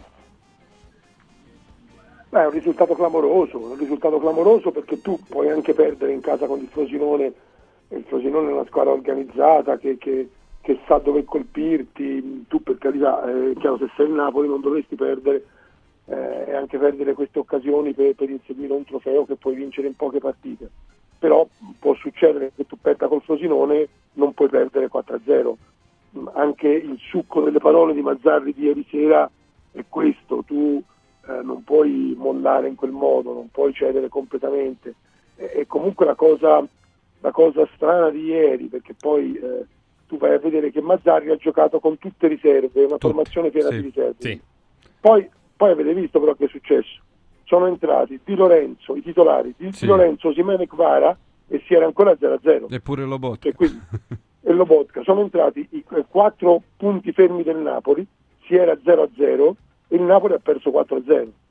Quindi questo per dire che, che ha- non ha perso per colpa del turnover, sicuramente ha perso per colpa di una gestione sbagliata della partita. E nel primo tempo ha preso un paio di pali esterni, poteva anche segnare, però, eh, però insomma il Frosinone ha giocato una grande partita, il Napoli una partita pessima, soprattutto l'entità della sconfitta così ampia può lasciare uno strascico pesante anche in futuro per il Napoli. Quindi credo che sia davvero una brutta botta per il Napoli. Gianni Visnadi, buongiorno. Ciao Gianni. Ciao, buongiorno a tutti. Buongiorno. E la tua sulla sconfitta del Napoli 4-0 contro il Frosinone in Coppa Italia. Poi è la terza volta che esce agli ottavi eh, il Napoli Sì, negli non ha un ultimi buon tre anni. eh, sì. feeling eh, con Eh, questa- negli Coppa ultimi Italia, anni. sì. Vabbè, sarà colpa di Garzia, dai. No, prima era colpa di Spalletti a dire la verità, perché Spalletti è uscito con la Fiorentina e con il eh, Cremonese. Vero, vero, però ha vinto lo scudetto. Invece questo Napoli mh, a questo punto possiamo dire che non vincerà nulla perché questo era l'unico trofeo che quest'anno avrebbe potuto vincere. E... Eh, c'è la Champions League, eh, rimane. Sì, è vero per gli altri però, Francesco, per gli altri. E si è qualificato, il Napoli si è qualificato con i punti di Garzia peraltro, non con i punti di Mazzarri. Però, eh, voglio dire, i- la partita di ieri sera è stata interpretata male, succede. Il 4-0 è figlio un po' di... Non, eh, è, chiaro che, è, è chiaro che è molto rum- rumoroso, però eh, minuti, minuti finali, squadra sbilanciata, gol incredibili, eh, mi sembra non lo so bene, ecco, ma penso che non lo sappia neanche Mazzarri che cosa volesse fare ieri sera, perché io lascio fuori, cioè faccio giocare la squadra delle, delle riserve, poi però evidentemente lui pensava di vincere con le riserve, e quando ha capito che non vinceva ha messo i titolari. Il risultato finale è stato che la firma sulla sconfitta ce l'hanno messa i titolari E... Specialmente Di Lorenzo, eh. con l'errore alla Marusic. Sì, sì, esatto. Vabbè, Di, vabbè, Di Lorenzo è una combinato di tutte, non è solo quello. Eh. Cioè, Di Lorenzo ha fatto tre gol su quattro. La, cosa- la partita di ieri di Di Lorenzo è una cosa senza senso. Cioè, sul primo Sì, gol la c'è lui sul di colpo di partita. testa. Eh, sul primo gol c'è lui sul colpo di testa di Barranicea. E poi il Secondo vantaggio Di è esagerato in calcio di rigore. Eh, cioè, più di, cioè, ha fatto una tripletta pazzesca. Cioè. E qui Continua Gianni, sì, e poi Mazzari- sentiamo Bomber. Mazzari se, l'è cava- Mazzari se l'è cavata dicendo che forse sono giocatori che non sono abituati ad entrare. E Sì. appunto per quello sono giocatori che lui avrebbe dovuto mettere dall'inizio, provare a vincere la partita e poi semmai risparmiarli. Cioè, mh, turnover sì, ma turnover eh, va, va ragionato rispetto eh, io ho difeso il turnover e lo rifaccio il turnover di Inzaghi con la- anche con la Real Sociedad. Ma l'Inter vuole vincere e può vincere il campionato. Il Napoli no, il Napoli questa era la competizione che avrebbe potuto salvargli la stagione. Da campione d'Italia a niente. Mm, e questa firma, e questa firma è chiaro che eh, ce la mettono tutti, non ce la mette solo Mazzarri, ce la mette il presidente, ce la mette per come ha gestito il dopo Spalletti, per come ha gestito la figlia di Spalletti. E, e questo ci dice che Garzia aveva delle colpe, ma non era l'unico colpevole. Mi sembra che su questo più, o meno dovremmo venire tutti d'accordo. Ecco, non- per io il Napoli, lo sapete, lo dico quasi sempre, eh, lo vedo male dall'inizio della stagione e continuo a vederlo peggio. Bomber, come, come si, si spiegano Ma- quattro gol in eh, Ma mezz'ora? guarda, io, io 40 ti posso dire che ci sono dei titolari in- nelle squadre, nel caso specifico nel Napoli, che non sono in grado di, di- di fare le riserve. O meglio, non hanno quella, quella testa, quella motivazione, quella concentrazione per poter entrare e cambiarti una partita. Quindi ha ragione Ieri Mazzarri sera- su questo. Ieri sera ne abbiamo avuto la, la- la- l'evidenza ancora, ancora di più. Certamente io sono pure dell'idea che se vuoi fare questo tipo di, di- di- di partita, metti i titolari il primo tempo, provi a vincere, ad andare in vantaggio. Però Bomber, però il primo tempo il Napoli non ha giocato malissimo.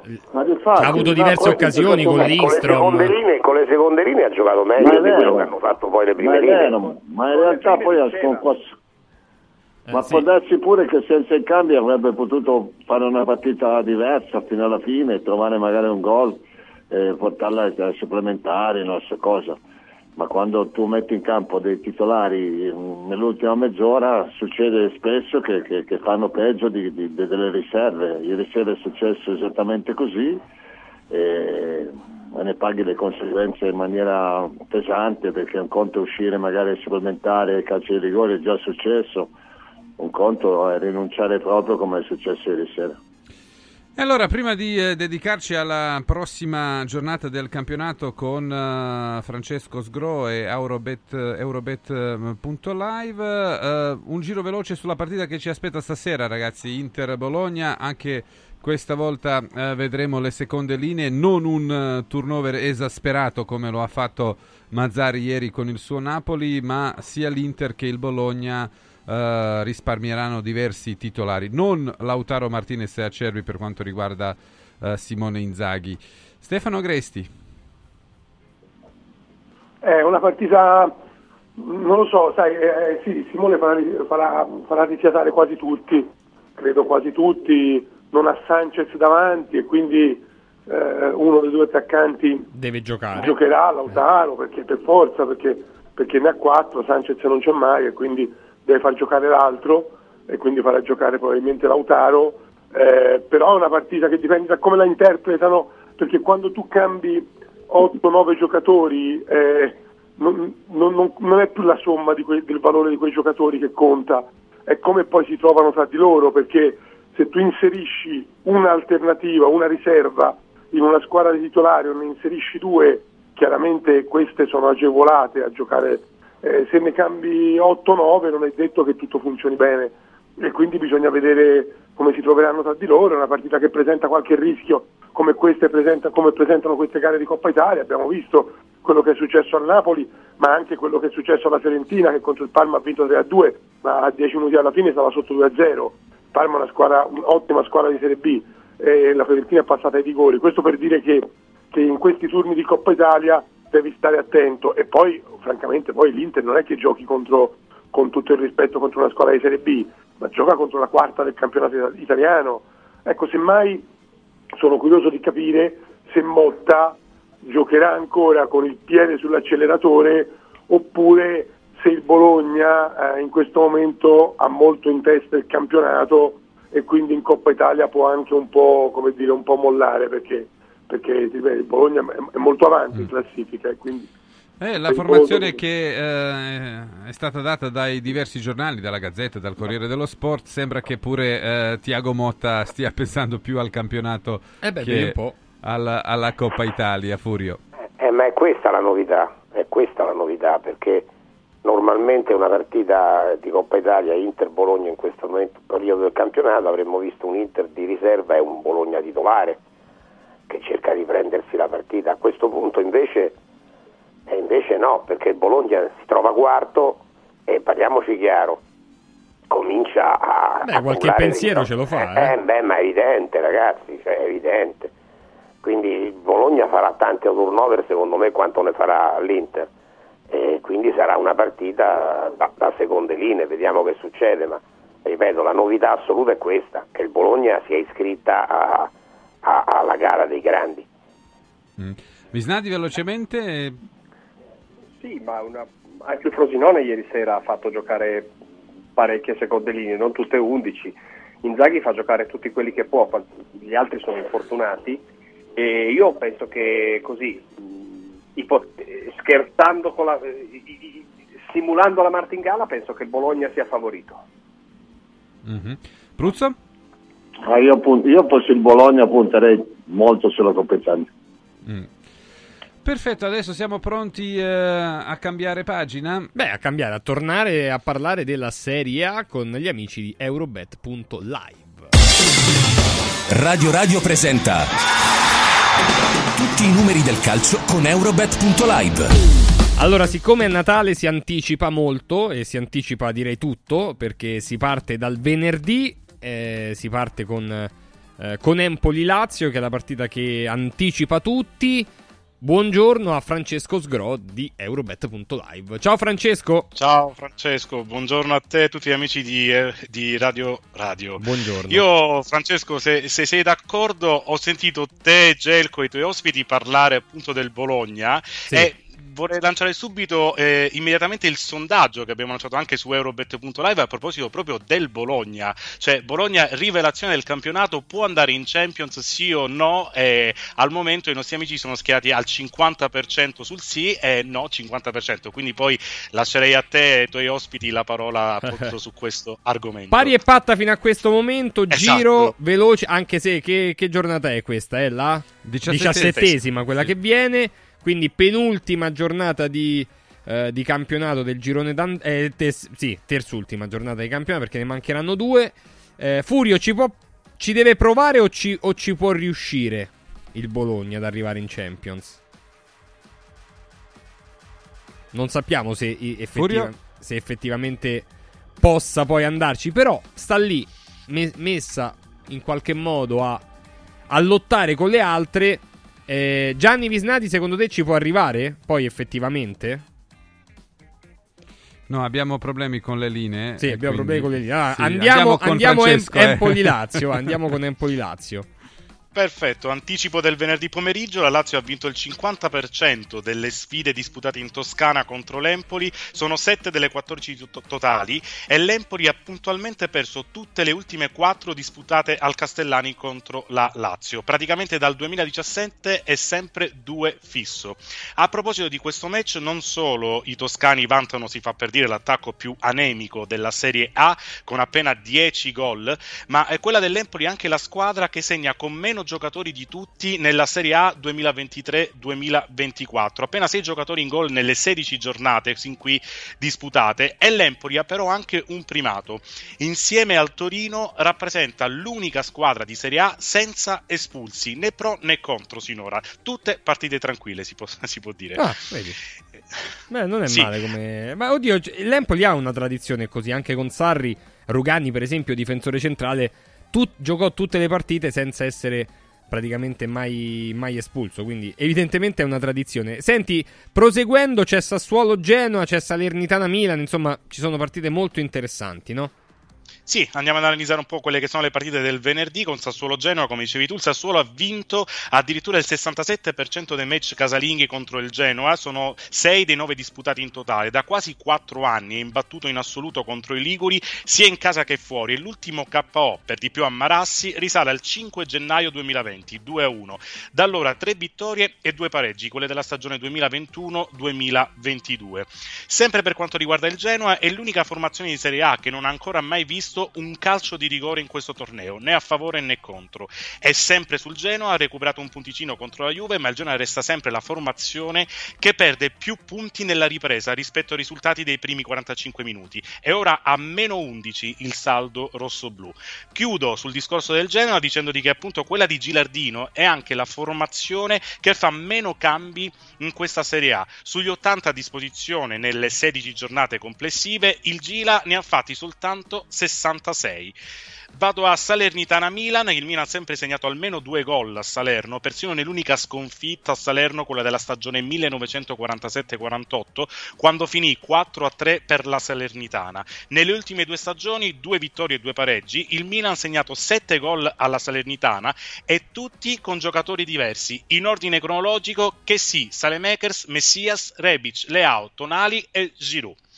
Vado a Monza Fiorentina, ultimo match in programma del venerdì sera. Nelle sette sfide tra le due squadre disputate nella storia, sia in Serie A che in Coppa Italia, si sono segnate sempre almeno due reti. Anzi, in tre occasioni, come proprio in Monza Fiorentina della scorsa stagione, terminata 3 a 2, addirittura parliamo di ben 5 gol. Eh, questo, questo è un venerdì molto interessante.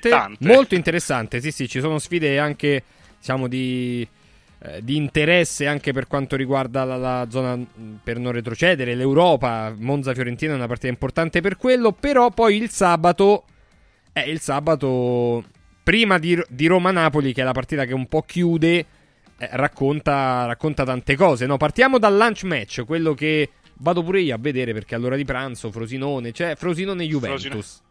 E poi anche perché il Frosinone, diciamo, se ne sta parlando tanto oggi, no? Cioè, Eh beh, dopo ieri. Napoli-Frosinone, que- dopo, dopo ieri, quindi... Sì, parto quindi appunto dal lunch match in programma alle 12.30. E qua c'è una bella curiosità, Francesco, perché la Juve ha sempre e solo vinto in, in ciociaria. Ci sono state tre sfide tra Serie A e Serie B nella stagione 2006-2007 e hanno sempre vinto i bianconeri e lo hanno fatto sempre incredibilmente con lo stesso identico punteggio, 2 a 0.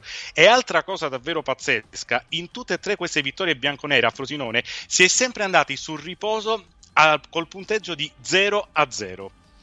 Vado a Torino Udinese, Granata che non hanno subito gol nelle ultime tre gare di campionato, ultima rete incassata è quella al 91esimo nel 2-0 contro il Bologna il 27 di novembre, e poi porta inviolata contro Atalanta, Frosinone ed Empoli per un'imbattibilità di 270 minuti.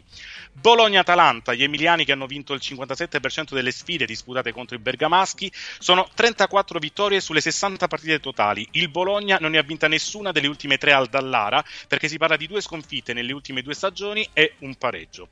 Verona-Cagliari, nella sua storia il Cagliari ha vinto solo tre volte a Verona, di cui una volta in Serie A, sedicesima giornata del campionato 1971-72, arbitro Michelotti e 0-2 del Cagliari con autogol di Colombo e gol di Gigi Riva. Le altre due vittorie sono relative a partite di Serie B e di Coppa Italia. A proposito del Cagliari, quella di Claudio Ranieri è la squadra più distratta dopo il tè caldo dell'intervallo, ha già subito 6 gol tra il 46 minuto e il 60 minuto. Ultimi due match partendo da Inter-Lecce, l'Inter che ha vinto addirittura l'84% dei match disputati in casa contro i Salentini, ovvero 16 su 19 totali, e contro di loro ha perso solo una volta a San Siro in Serie A, ha perso al Meazza nella sesta giornata della stagione 2000-2001, 0-1 con gol di Vuglinec. A proposito di Inter, la squadra di Simone Inzaghi non subisce gol in casa dall'ottava giornata e si tratta del 2-2 contro il Bologna, con Sommere che sta tenendo la porta inviolata davanti ai propri tifosi da ben 308 minuti. Chiudendo il discorso sull'Inter, i nerazzurri hanno sempre puntualmente vinto nelle ultime nove gare casalinghe contro il Lecce e in sei occasioni addirittura con tanto di clean sheet, come nel caso della scorsa stagione 2 a 0. Big match del um, sabato, Roma-Napoli, lo hai anticipato tu, partenopei che hanno vinto soltanto il 17% delle sfide disputate nella capitale contro i giallorossi, appena 14 sulle 83 totali, ma sono imbattuti all'Olimpico da oltre 4 anni. L'ultimo capo è il 2-1 giallorosso del 2 novembre 2019 e da quella partita il Napoli non ha più perso in assoluto, 7 partite con il bilancio di ben 5 vittorie partenopee e 2 pareggi, con la Roma bersaglio soltanto in 3 di queste 7 gare. Oh, chiedevamo prima a, ai nostri che abbiamo recuperato se effettivamente, eh, come ha chiesto anche Francesco Sgro con eh, gli utenti di Eurobet.live, se questa, cam- questo percorso del Bologna Furio può portare il Bologna veramente tra le prime quattro quest'anno, oppure sa- se la lotterà ma non ce la farà secondo te alla fine? Eh no, secondo me ce la può fare secondo me ce la può fare perché gioca bene, perché ha dei giocatori che noi non ci aspettavamo, ma analizzandoli oggi sono giocatori forti. Eh, ragazzi, sto Zirze, chi Eh, ce l'ha? Zirze bene, sì, sì. Eh, questo è un fenomeno. Eh, anche a destra non c'è Orsolini e gioca Stondoie che fa, delle- che fa dei numeri pazzeschi. Ferguson. Eh, è una squadra Calafiori. Calafiori è cresciuto in maniera incredibile, fra l'altro in un ruolo che non, non ce l'aspettavamo, Francesco. Sì, sì, vero, vero. Eh, quindi è una squadra forte e diciamo sempre che la Juve può vincere il campionato perché non ha le coppe e allora il Bologna può arrivare fra le prime quattro anche perché non ha le coppe. Agresti, secondo te? Ci può provare, ci deve provare il Bologna? A No, dare provare ci deve provare, provare ci deve provare. Scusate, certo, una cosa è giocare bene 15 partite, una cosa è arrivare a 38.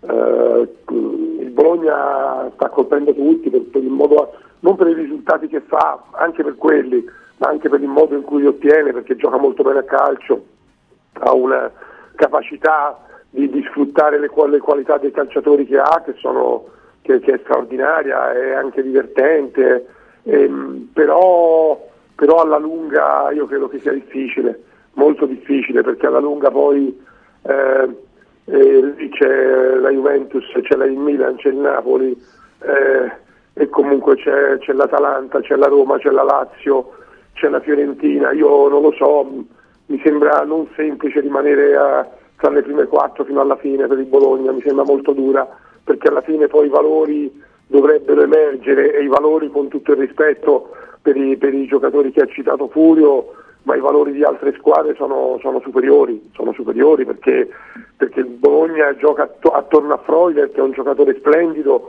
ma che è andato via dall'Atalanta perché, perché l'Atalanta ha ritenuto chiuso il suo ciclo e ora eh, lui è dei- dei- dei- una delle anime de- del Bologna da un certo punto di vista, questo per dire che quindi alla fine certi valori potrebbero emergere. Io sono rimasto davvero molto colpito dal Bologna, però non so se tiene fino alla fine. Visnadi e poi Pruzzo su, su questo. Gianni. Io credo che possa farcela, possa farcela per meriti propri e dei meriti altrui, perché anche questo che dobbiamo considerare è che ci sono delle squadre, le romane su tutte, che stanno sottoperformando rispetto al loro valore.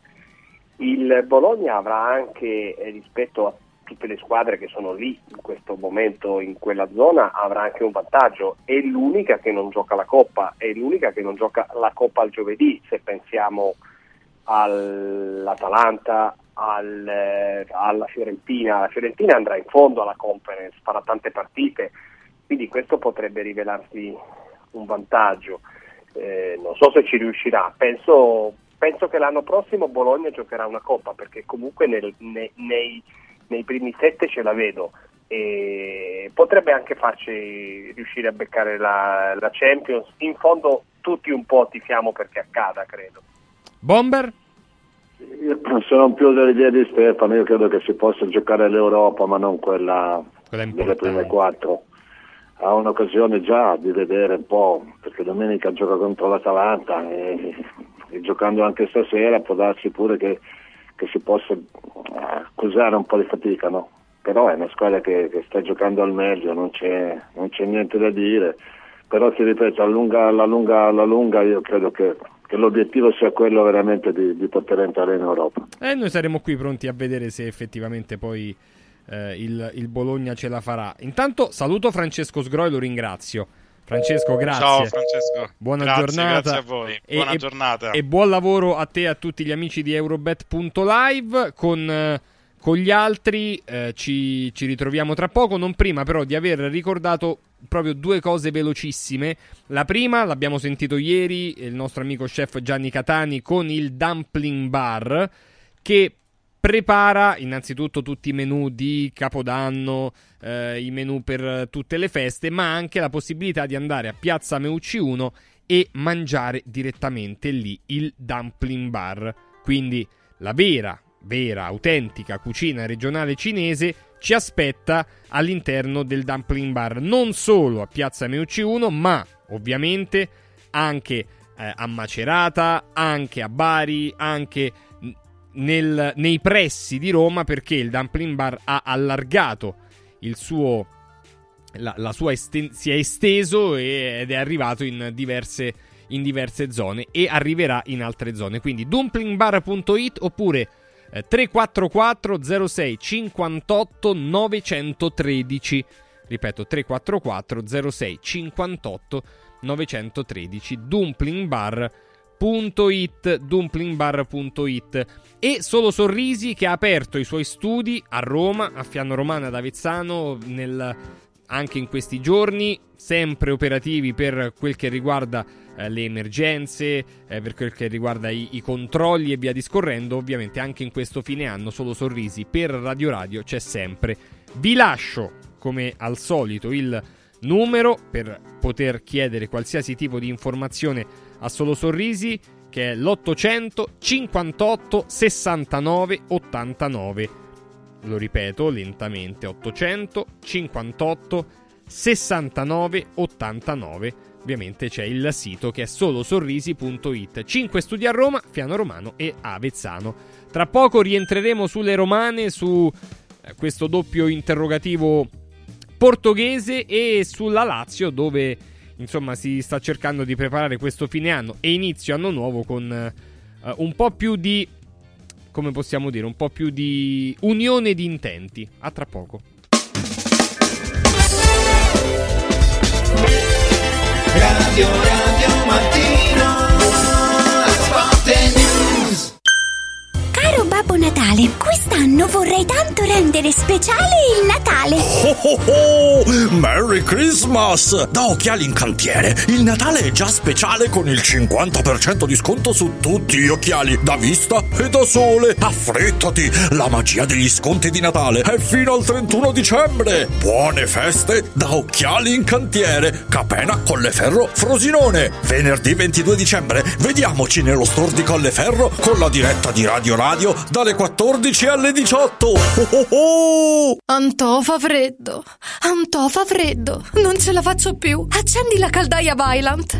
Ecco fatto, amore. L'ho accesa. Mmm, Antò fa caldo.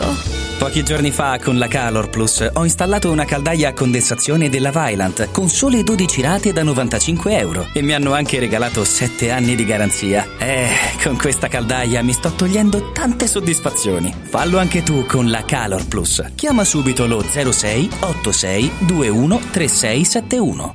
Antò. Villa Mafalda, il punto di riferimento a Roma per la tua salute. A Villa Mafalda l'esperienza medica incontra l'alta tecnologia. Una proposta completa di prestazioni eseguite in totale comfort e sicurezza. Esami diagnostici con le strumentazioni più all'avanguardia. Chirurgia endoscopica e robotica per interventi meno invasivi e una guarigione più rapida. Assistenza medica 24 ore su 24 tutto l'anno, compreso i festivi. Villa Mafalda è in via Monte delle Gioie 5 a Roma. villamafalda.com. Convenzionata con le maggiori compagnie assicurative. Una speciale convenzione è riservata agli ascoltatori Radio Radio. Press Up stampa su tutto, dal piccolo al grande formato. Bigliettini da visita, cataloghi, volantini, shopper e molto altro personalizzati con il marchio della tua azienda. Vai su radioradio.pressup.it, clicca sulla vetrina di Press Up e scopri la promozione della settimana. Fino al 31 dicembre, chiusura dell'anno con il botto. Sconti fino al 75% su tutto il catalogo. Vai su radioradio.pressup.it, il tuo stampatore online. Il Natale è d'oro da Universo Oro. Se vuoi vendere il tuo oro, questo è il momento giusto. Universo Oro ti offre una quotazione straordinaria a partire da 41 euro al grammo. 41 euro al grammo netti senza commissioni, con pagamento immediato. Ottieni il massimo. Scegli Universo Oro, dove il Natale è d'oro. 800 13 40 30. Universo-oro.it Per te che ami lo sport e non puoi farne a meno, a Natale metti sotto l'albero un regalo sportivo. Noi Sport ti aspetta nel Maxi Store a Capena in via Tiberina e nell'outlet a Passo Corese. Tutto l'abbigliamento casual e sportswear, calzature e accessori per uomo, donna e bambino delle migliori marche. Scopri le gift card firmate Noi Sport e niente più pensieri per i tuoi regali. Noisport.it, aperto 7 giorni su 7 con orario continuato. Riscopri l'importanza e la bellezza di un sorriso sano e splendente. I dentisti di Solo Sorrisi sono a disposizione per la salute e la bellezza della tua bocca. Tecniche avanzate, nessun dolore, tempi rapidi. Solo Sorrisi, gli specialisti del sorriso, con 5 studi a Roma, a Fiano Romano e ad Avezzano. E ritrovi il sorriso. 858 69 89 solosorrisi.it Basta correre ai ripari dopo le feste. Inizia ad allenarti ora. Juvenia ti offre un pacchetto sport tutto incluso a 69 euro al mese. 69 euro al mese. Corsi fitness, sala pesi e padel inclusi. Per questo Natale regalati e regala benessere. Juvenia, via Ischia di Castro 152, Roma. Juvenia.it.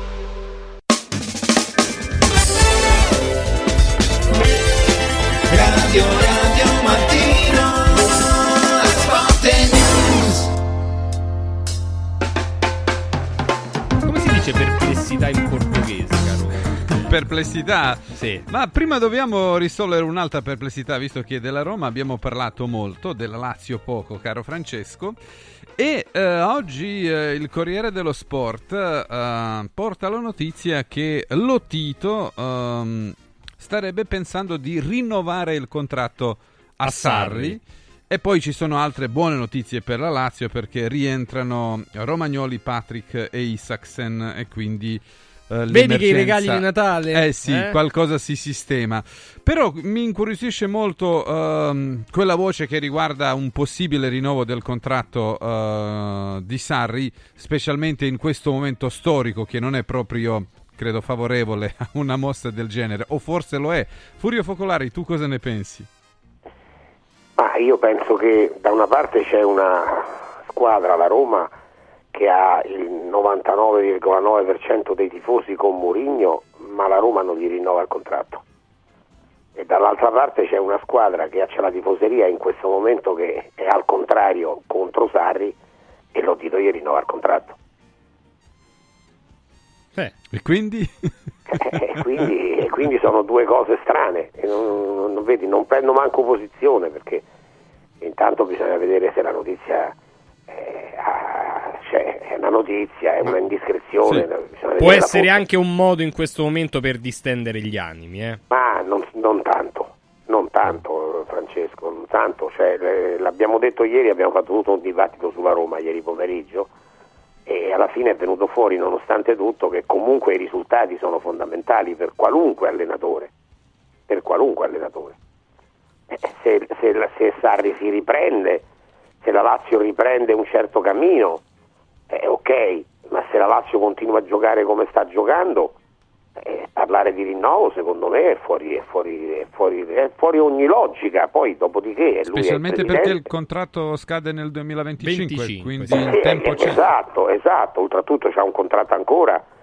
eh, do- dopo questa stagione ce n'è un'altra, quindi non vedo proprio il motivo di questo rinnovo che, che- che secondo me in, que- in questo momento scontenterebbe molto la, la tifoseria. Se lo deve guadagnare, se poi se lo guadagnerà, ok, allora gli farà anche il rinnovo. Ma adesso, in questo momento, con questi risultati, io sono convinto che in qualunque altro ambiente questi risultati avrebbero portato ad un esonero dell'allenatore, non, non ad un rinnovo. Mm. Gianni Visnadi, eh, è da rinnovo del contratto o da esonero? Sarri. No, beh, è, è- è chiaro che non è da, da rinnovo per i risultati. Il rinnovo sarebbe giustificabile solo per una comprensibile più che giustificabile, poi ciascuno fa quello che vuole, è comprensibile per un- una scelta politica, una scelta all'ambiente, una scelta allo spogliatoio, un, eh, eh, a volte pensiamo che ci possano essere degli scollamenti tra squadra e tecnico, allora quella potrebbe essere la ragione, Eh, però è chiaro che mh, dal punto di vista eh, reale non- non- non ci sarebbe ragione in questo momento. Non so, ne- francamente mi sembra che stiamo commentando un'ipotesi abbastanza, eh, come la definiamo, abbastanza, abbastanza, re- mh, abbastanza remota. Ehm, non so, poi i contratti vanno rispettati, vanno pagati, quindi non è che puoi cambiare idea dopo che glielo prolunghi il contratto. Io sinceramente non ci credo, ecco. Mm. Banalmente non ci credo. Allora, Agresti, tu ci credi a un eh, prolungamento della cooperazione tra Sarri e, e la Lazio? No, ma, ma a, me non risulta, però al di là di questo eh, sarebbe abbastanza curioso, diciamo poi tutto può succedere nel calcio, ma sarebbe abbastanza curioso, eh, diciamo che l'allenatore della Roma per guadagnarsi la conferma deve far bene nel prossimo mese e mezzo e- e a Sarri dovrebbe essere rinnovato il contratto che scade tra un anno e mezzo. Cioè questo per dire che nel calcio un, un mese e mezzo è tantissimo al punto da decidere il destino di un grande professionista come Mourinho e le scelte di una grande società come la Roma e pensiamo che a un anno e mezzo dalla scadenza del contratto la Lazio debba rinnovare il contratto a Sarri. A me sembrerebbe molto originale questo, no? perché, perché vorrebbe dire...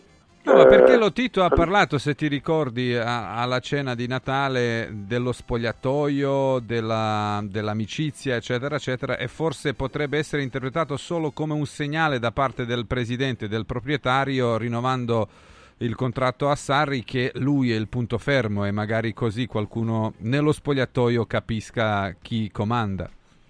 Sì, ma, ma- ma è un segnale, come diceva Gianni, che ti costa 5 o 6 milioni di euro, perché, perché- beh, an- anche perché poi, ma se Sarri continua ad andare così male, o magari io ovviamente auguro di no alla Lazio, ai tifosi della Lazio, ma anche se dovesse andare un po' peggio di così, un po' peggio di così e magari rimanere attorno alla nona, decima posizione, eh, ma Sarri l'anno prossimo è l'allenatore della Lazio?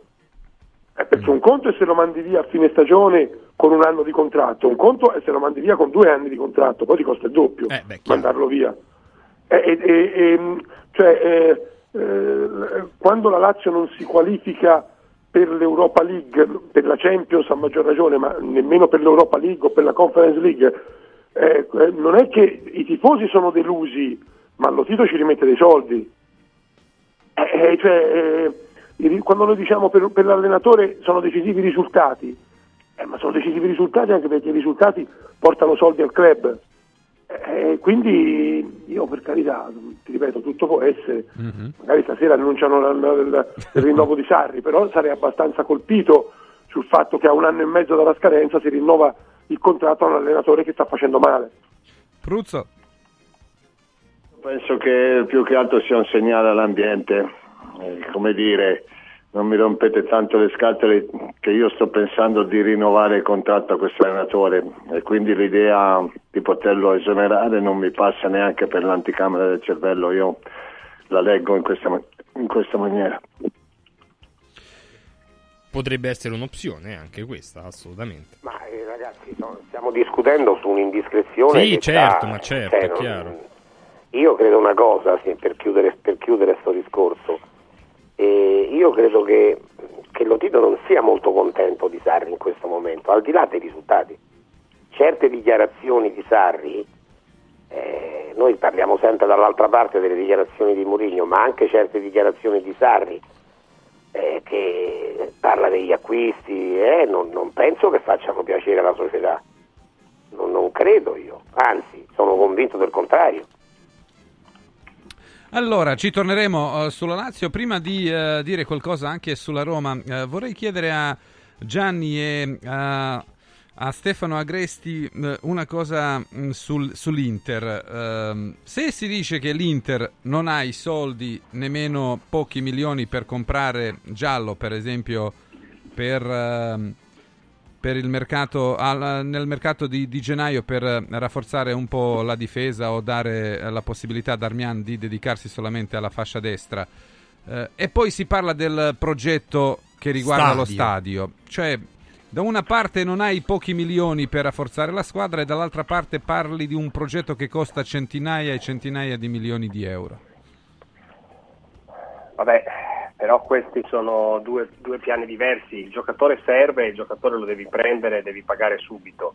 Per lo stadio puoi parlare, presentare foto, fare sondaggi, eh, cercare soprattutto finanziatori, perché è chiaro che per piantare, per scavare la prima pietra, la prima buca e piantare e piazzare il primo mattone servono dei soldi, servono dei soldi che certamente dovrebbero essere finanziati da qualcuno. Io ai due stadi di Milano comincerò a credere solo quando cominceranno a fare le buche.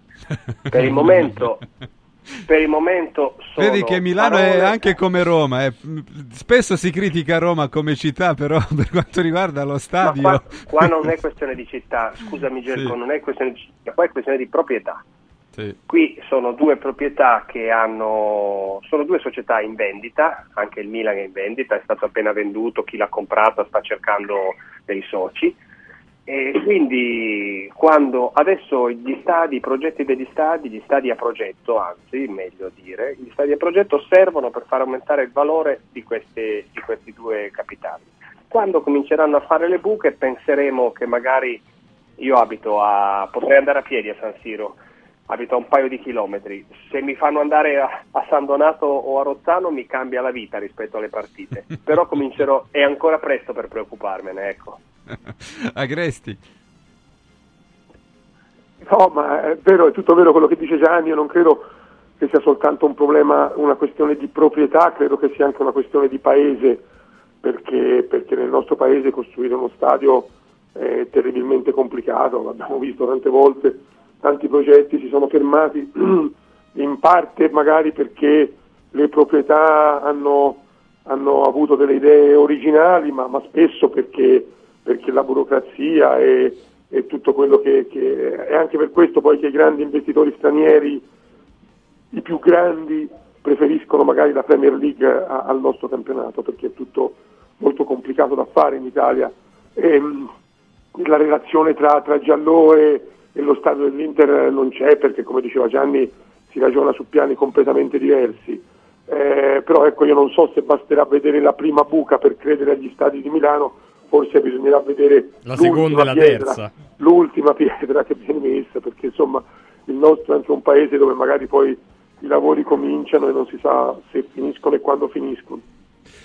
Allora, chiudiamo con eh, la Roma e eh, quelli che seguono la Roma quotidianamente dicono che la notizia vera delle ultime 24 ore è la non presenza dei due Fritkin, Dan e Ryan, alla cena di Natale. Eh sì, eh, evidentemente non...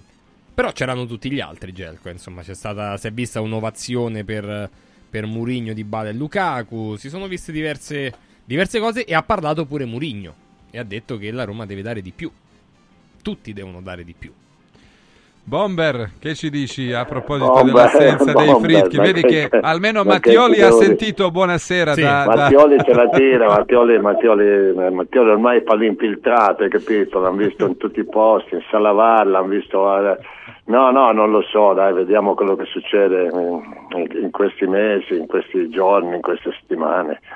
Io te l'ho detto prima, non ho capito bene se, se i Frinskin hanno già deciso per quanto riguarda l'allenatore o se aspettano di capire i risultati e vedere un po' come si mette questa classifica. Sinceramente non te lo so dire. Sarebbe buono che la squadra dasse un segnale forte a prescindere da chi sarà o non sarà l'allenatore del prossimo anno. Eh, Furio, siamo in una situazione veramente eh, interessante perché oltre all'incertezza che riguarda eh, la permanenza di Murigno, oggi il Tempo scrive che c'è aria di divorzio anche tra Tiago Pinto e la società giallorossa. La Gazzetta scrive che Lukaku eh, potrebbe andare in Arabia Saudita perché hanno preparato 60 milioni di euro per eh, prenderlo, mi sembra, al Hilal e la squadra.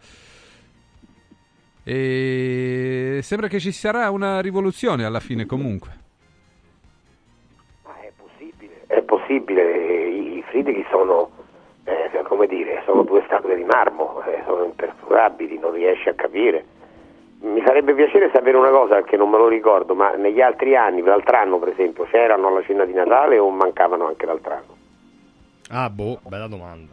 Eh, perché io penso che loro non ci siano mai andati alla cena di Natale. Però non lo so, apposta lo chiedevo, non me lo, non me lo ricordo quantomeno. Eh, evidentemente è una cosa che non gli interessa, loro non hanno questo rapporto viscerale, cioè, eh, però sento la storia di Tiago Pinto per esempio, anch'io ho notizie, sento dire, qualcuno mi sussurra, qualcuno mi sussurra che, che- che la rottura sia anche con, soprattutto con Tiago Pinto adesso come adesso. Quella di Murigno non rimane un punto interrogativo. Mi sembra che i Friedkin non abbiano nessuna voglia comunque di rispondere e non l'hanno fatto, ormai non lo faranno, non lo faranno, almeno non lo faranno probabilmente per, questa, per, questa, per questo 2023. Aspetteremo una quindicina di giorni con l'anno nuovo, non lo so. Quindi, ma di Diago Pinto l'ho sentito dire da molti uccellini che probabilmente anche lui andrà via. Eh, eh, vedi. Eh, Il Portogallo. Eh sì. Eh, Agresti, ci spieghi un po' di più per quanto riguarda il futuro di eh, Lukaku, perché oggi la Gazzetta dedica un grande pezzo, a dire la verità, anche eh, Immobile potrebbe lasciare, quindi eh, la capitale potrebbe rimanere senza i suoi due bomber fra sei mesi. Beh sì, ci sono, insomma, è un- è- dall'estate scorsa arrivano, eh, sono arrivate l'estate scorsa, lo sappiamo, le offerte a Lukaku e a Immobile, offerte che per quanto riguarda poi entrambi i giocatori potrebbero anche riproporsi nell'estate prossima, dovrebbero riproporsi nell'estate prossima, in particolare per quanto riguarda Lukaku, trattenerlo per la Roma, a quanto risulta a noi, non sarà affatto semplice, soprattutto se la Roma dovesse fallire l'assalto alla Champions.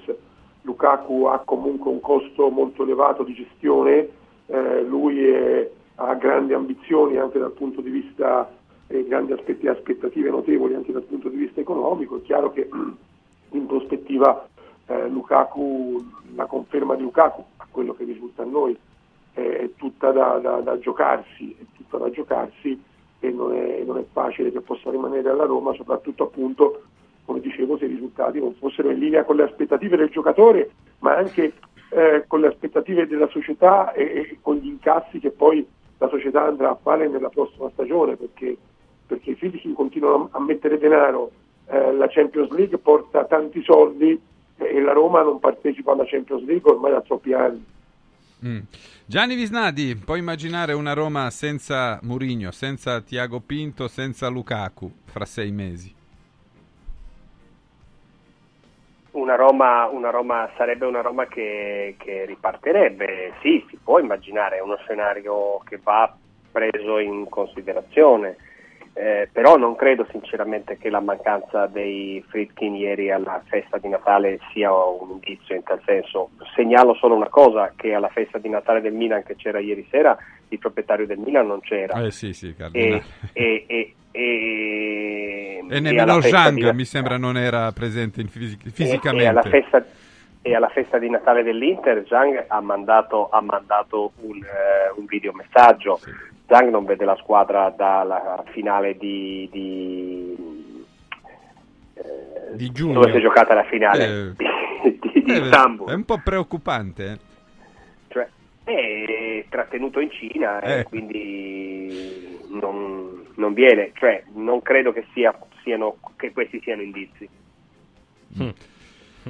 Sì, potrebbero non essere effettivamente. Non tutti i, pro- i presidenti sono andati alle Oh. feste. Ricordiamoci che Lukaku non è della Roma, eh, Sì, ragazzi. sì, certo, sì, sì, ma chiaro, certo. chiaro. Allora, l'ultima domanda, la risposta secca, ragazzi. Domani cambierà il calcio? Sì o no? Perché la Corte europea si pronuncerà Sulla Superlega. ovvero sul monopolio Sì, di chiaro, UEFA e di FIFA. UEFA e FIFA, certo. Cosa vi sentite? Quali sono i fluidi? Furio? No, penso, penso che non cambierà nulla. Mm. Agresti? No, penso anch'io, penso che l'opposizione eh, sia talmente forte e, e potente, a cominciare dai, dai governi dei principali paesi europei, eh, che, che non cambierà nulla, anch'io penso così. Visnadi? Non cambierà nulla perché nessuno seguirà questa eh, A2A o come si chiama, questa società che ha organizzato, che, ha- che- che- che- vorrebbe fare quest'altro torneo. Al di là di quello che sarà il pronunciamento della Corte europea, i club resteranno con l'UEFA. Mhm. Pruzzo? Eh, mi piacerebbe, ma non cambierà niente. Benissimo, allora aspetteremo 24 ore per Se niente cambia, niente cambierà. Grazie a tutti e quattro, quindi non cambiate neanche voi, mi raccomando. Eh, vi lasciamo ai due Francesco, Francesco che sono Sì. Bergovic e Borgonovo. Arriva tutto il resto della programmazione di Radio Radio. Andiamo a fare beneficenza. Sì, dai, però non lo devi dire. Eh, Gelco donerà. Quanto vuoi donare? Te? Eh, beh, Un milioncino ce l'hai Sì, da parte? sì, Sì, sì, allora, sì, un milioncino sì, lo dona sì, pure Gelco. sì. va, a tra poco. Andiamo a vedere dove. Ciao. Ehi, prof Michetti, che facciamo oggi? Quello che facciamo tutti i giorni, Pulce. Tentiamo di informare il mondo. La gente è tanto esasperata, la vita è complicata. Ora però c'è la pulce con il prof, prof, prof, prof. Eh, prof Michetti, è proprio vero, l'erba del vicino è sempre più verde. Ma guarda un po' se il mio vicino ha un orto meraviglioso. Anche se l'anno scorso ha beccato un ladro che tentava di rubargli una melanzana. Ed allora, Pulce, che è successo? Il ladro è stato acciuffato ed è stato prima condannato, ma poi, prof Michetti, perché la Cassazione lo ha assolto? Una vera ingiustizia.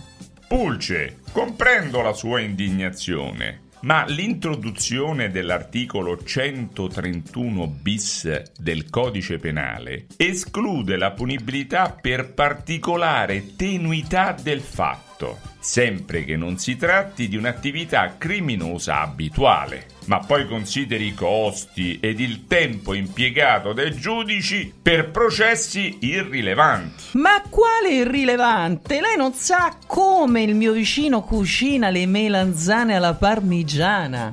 I principi che reggono il sistema si fondano sulla proporzione e sulla offensività della condotta. E la rilevanza si basa anche sul valore economico del bene oggetto del tentato furto. E qui effettivamente si tratterebbe di qualche centesimo. Comunque, Pulce, sa cosa diceva un proverbio cinese? Ruba un chiodo e sarà impiccato come un malfattore. Ruba un regno e diventerai duca.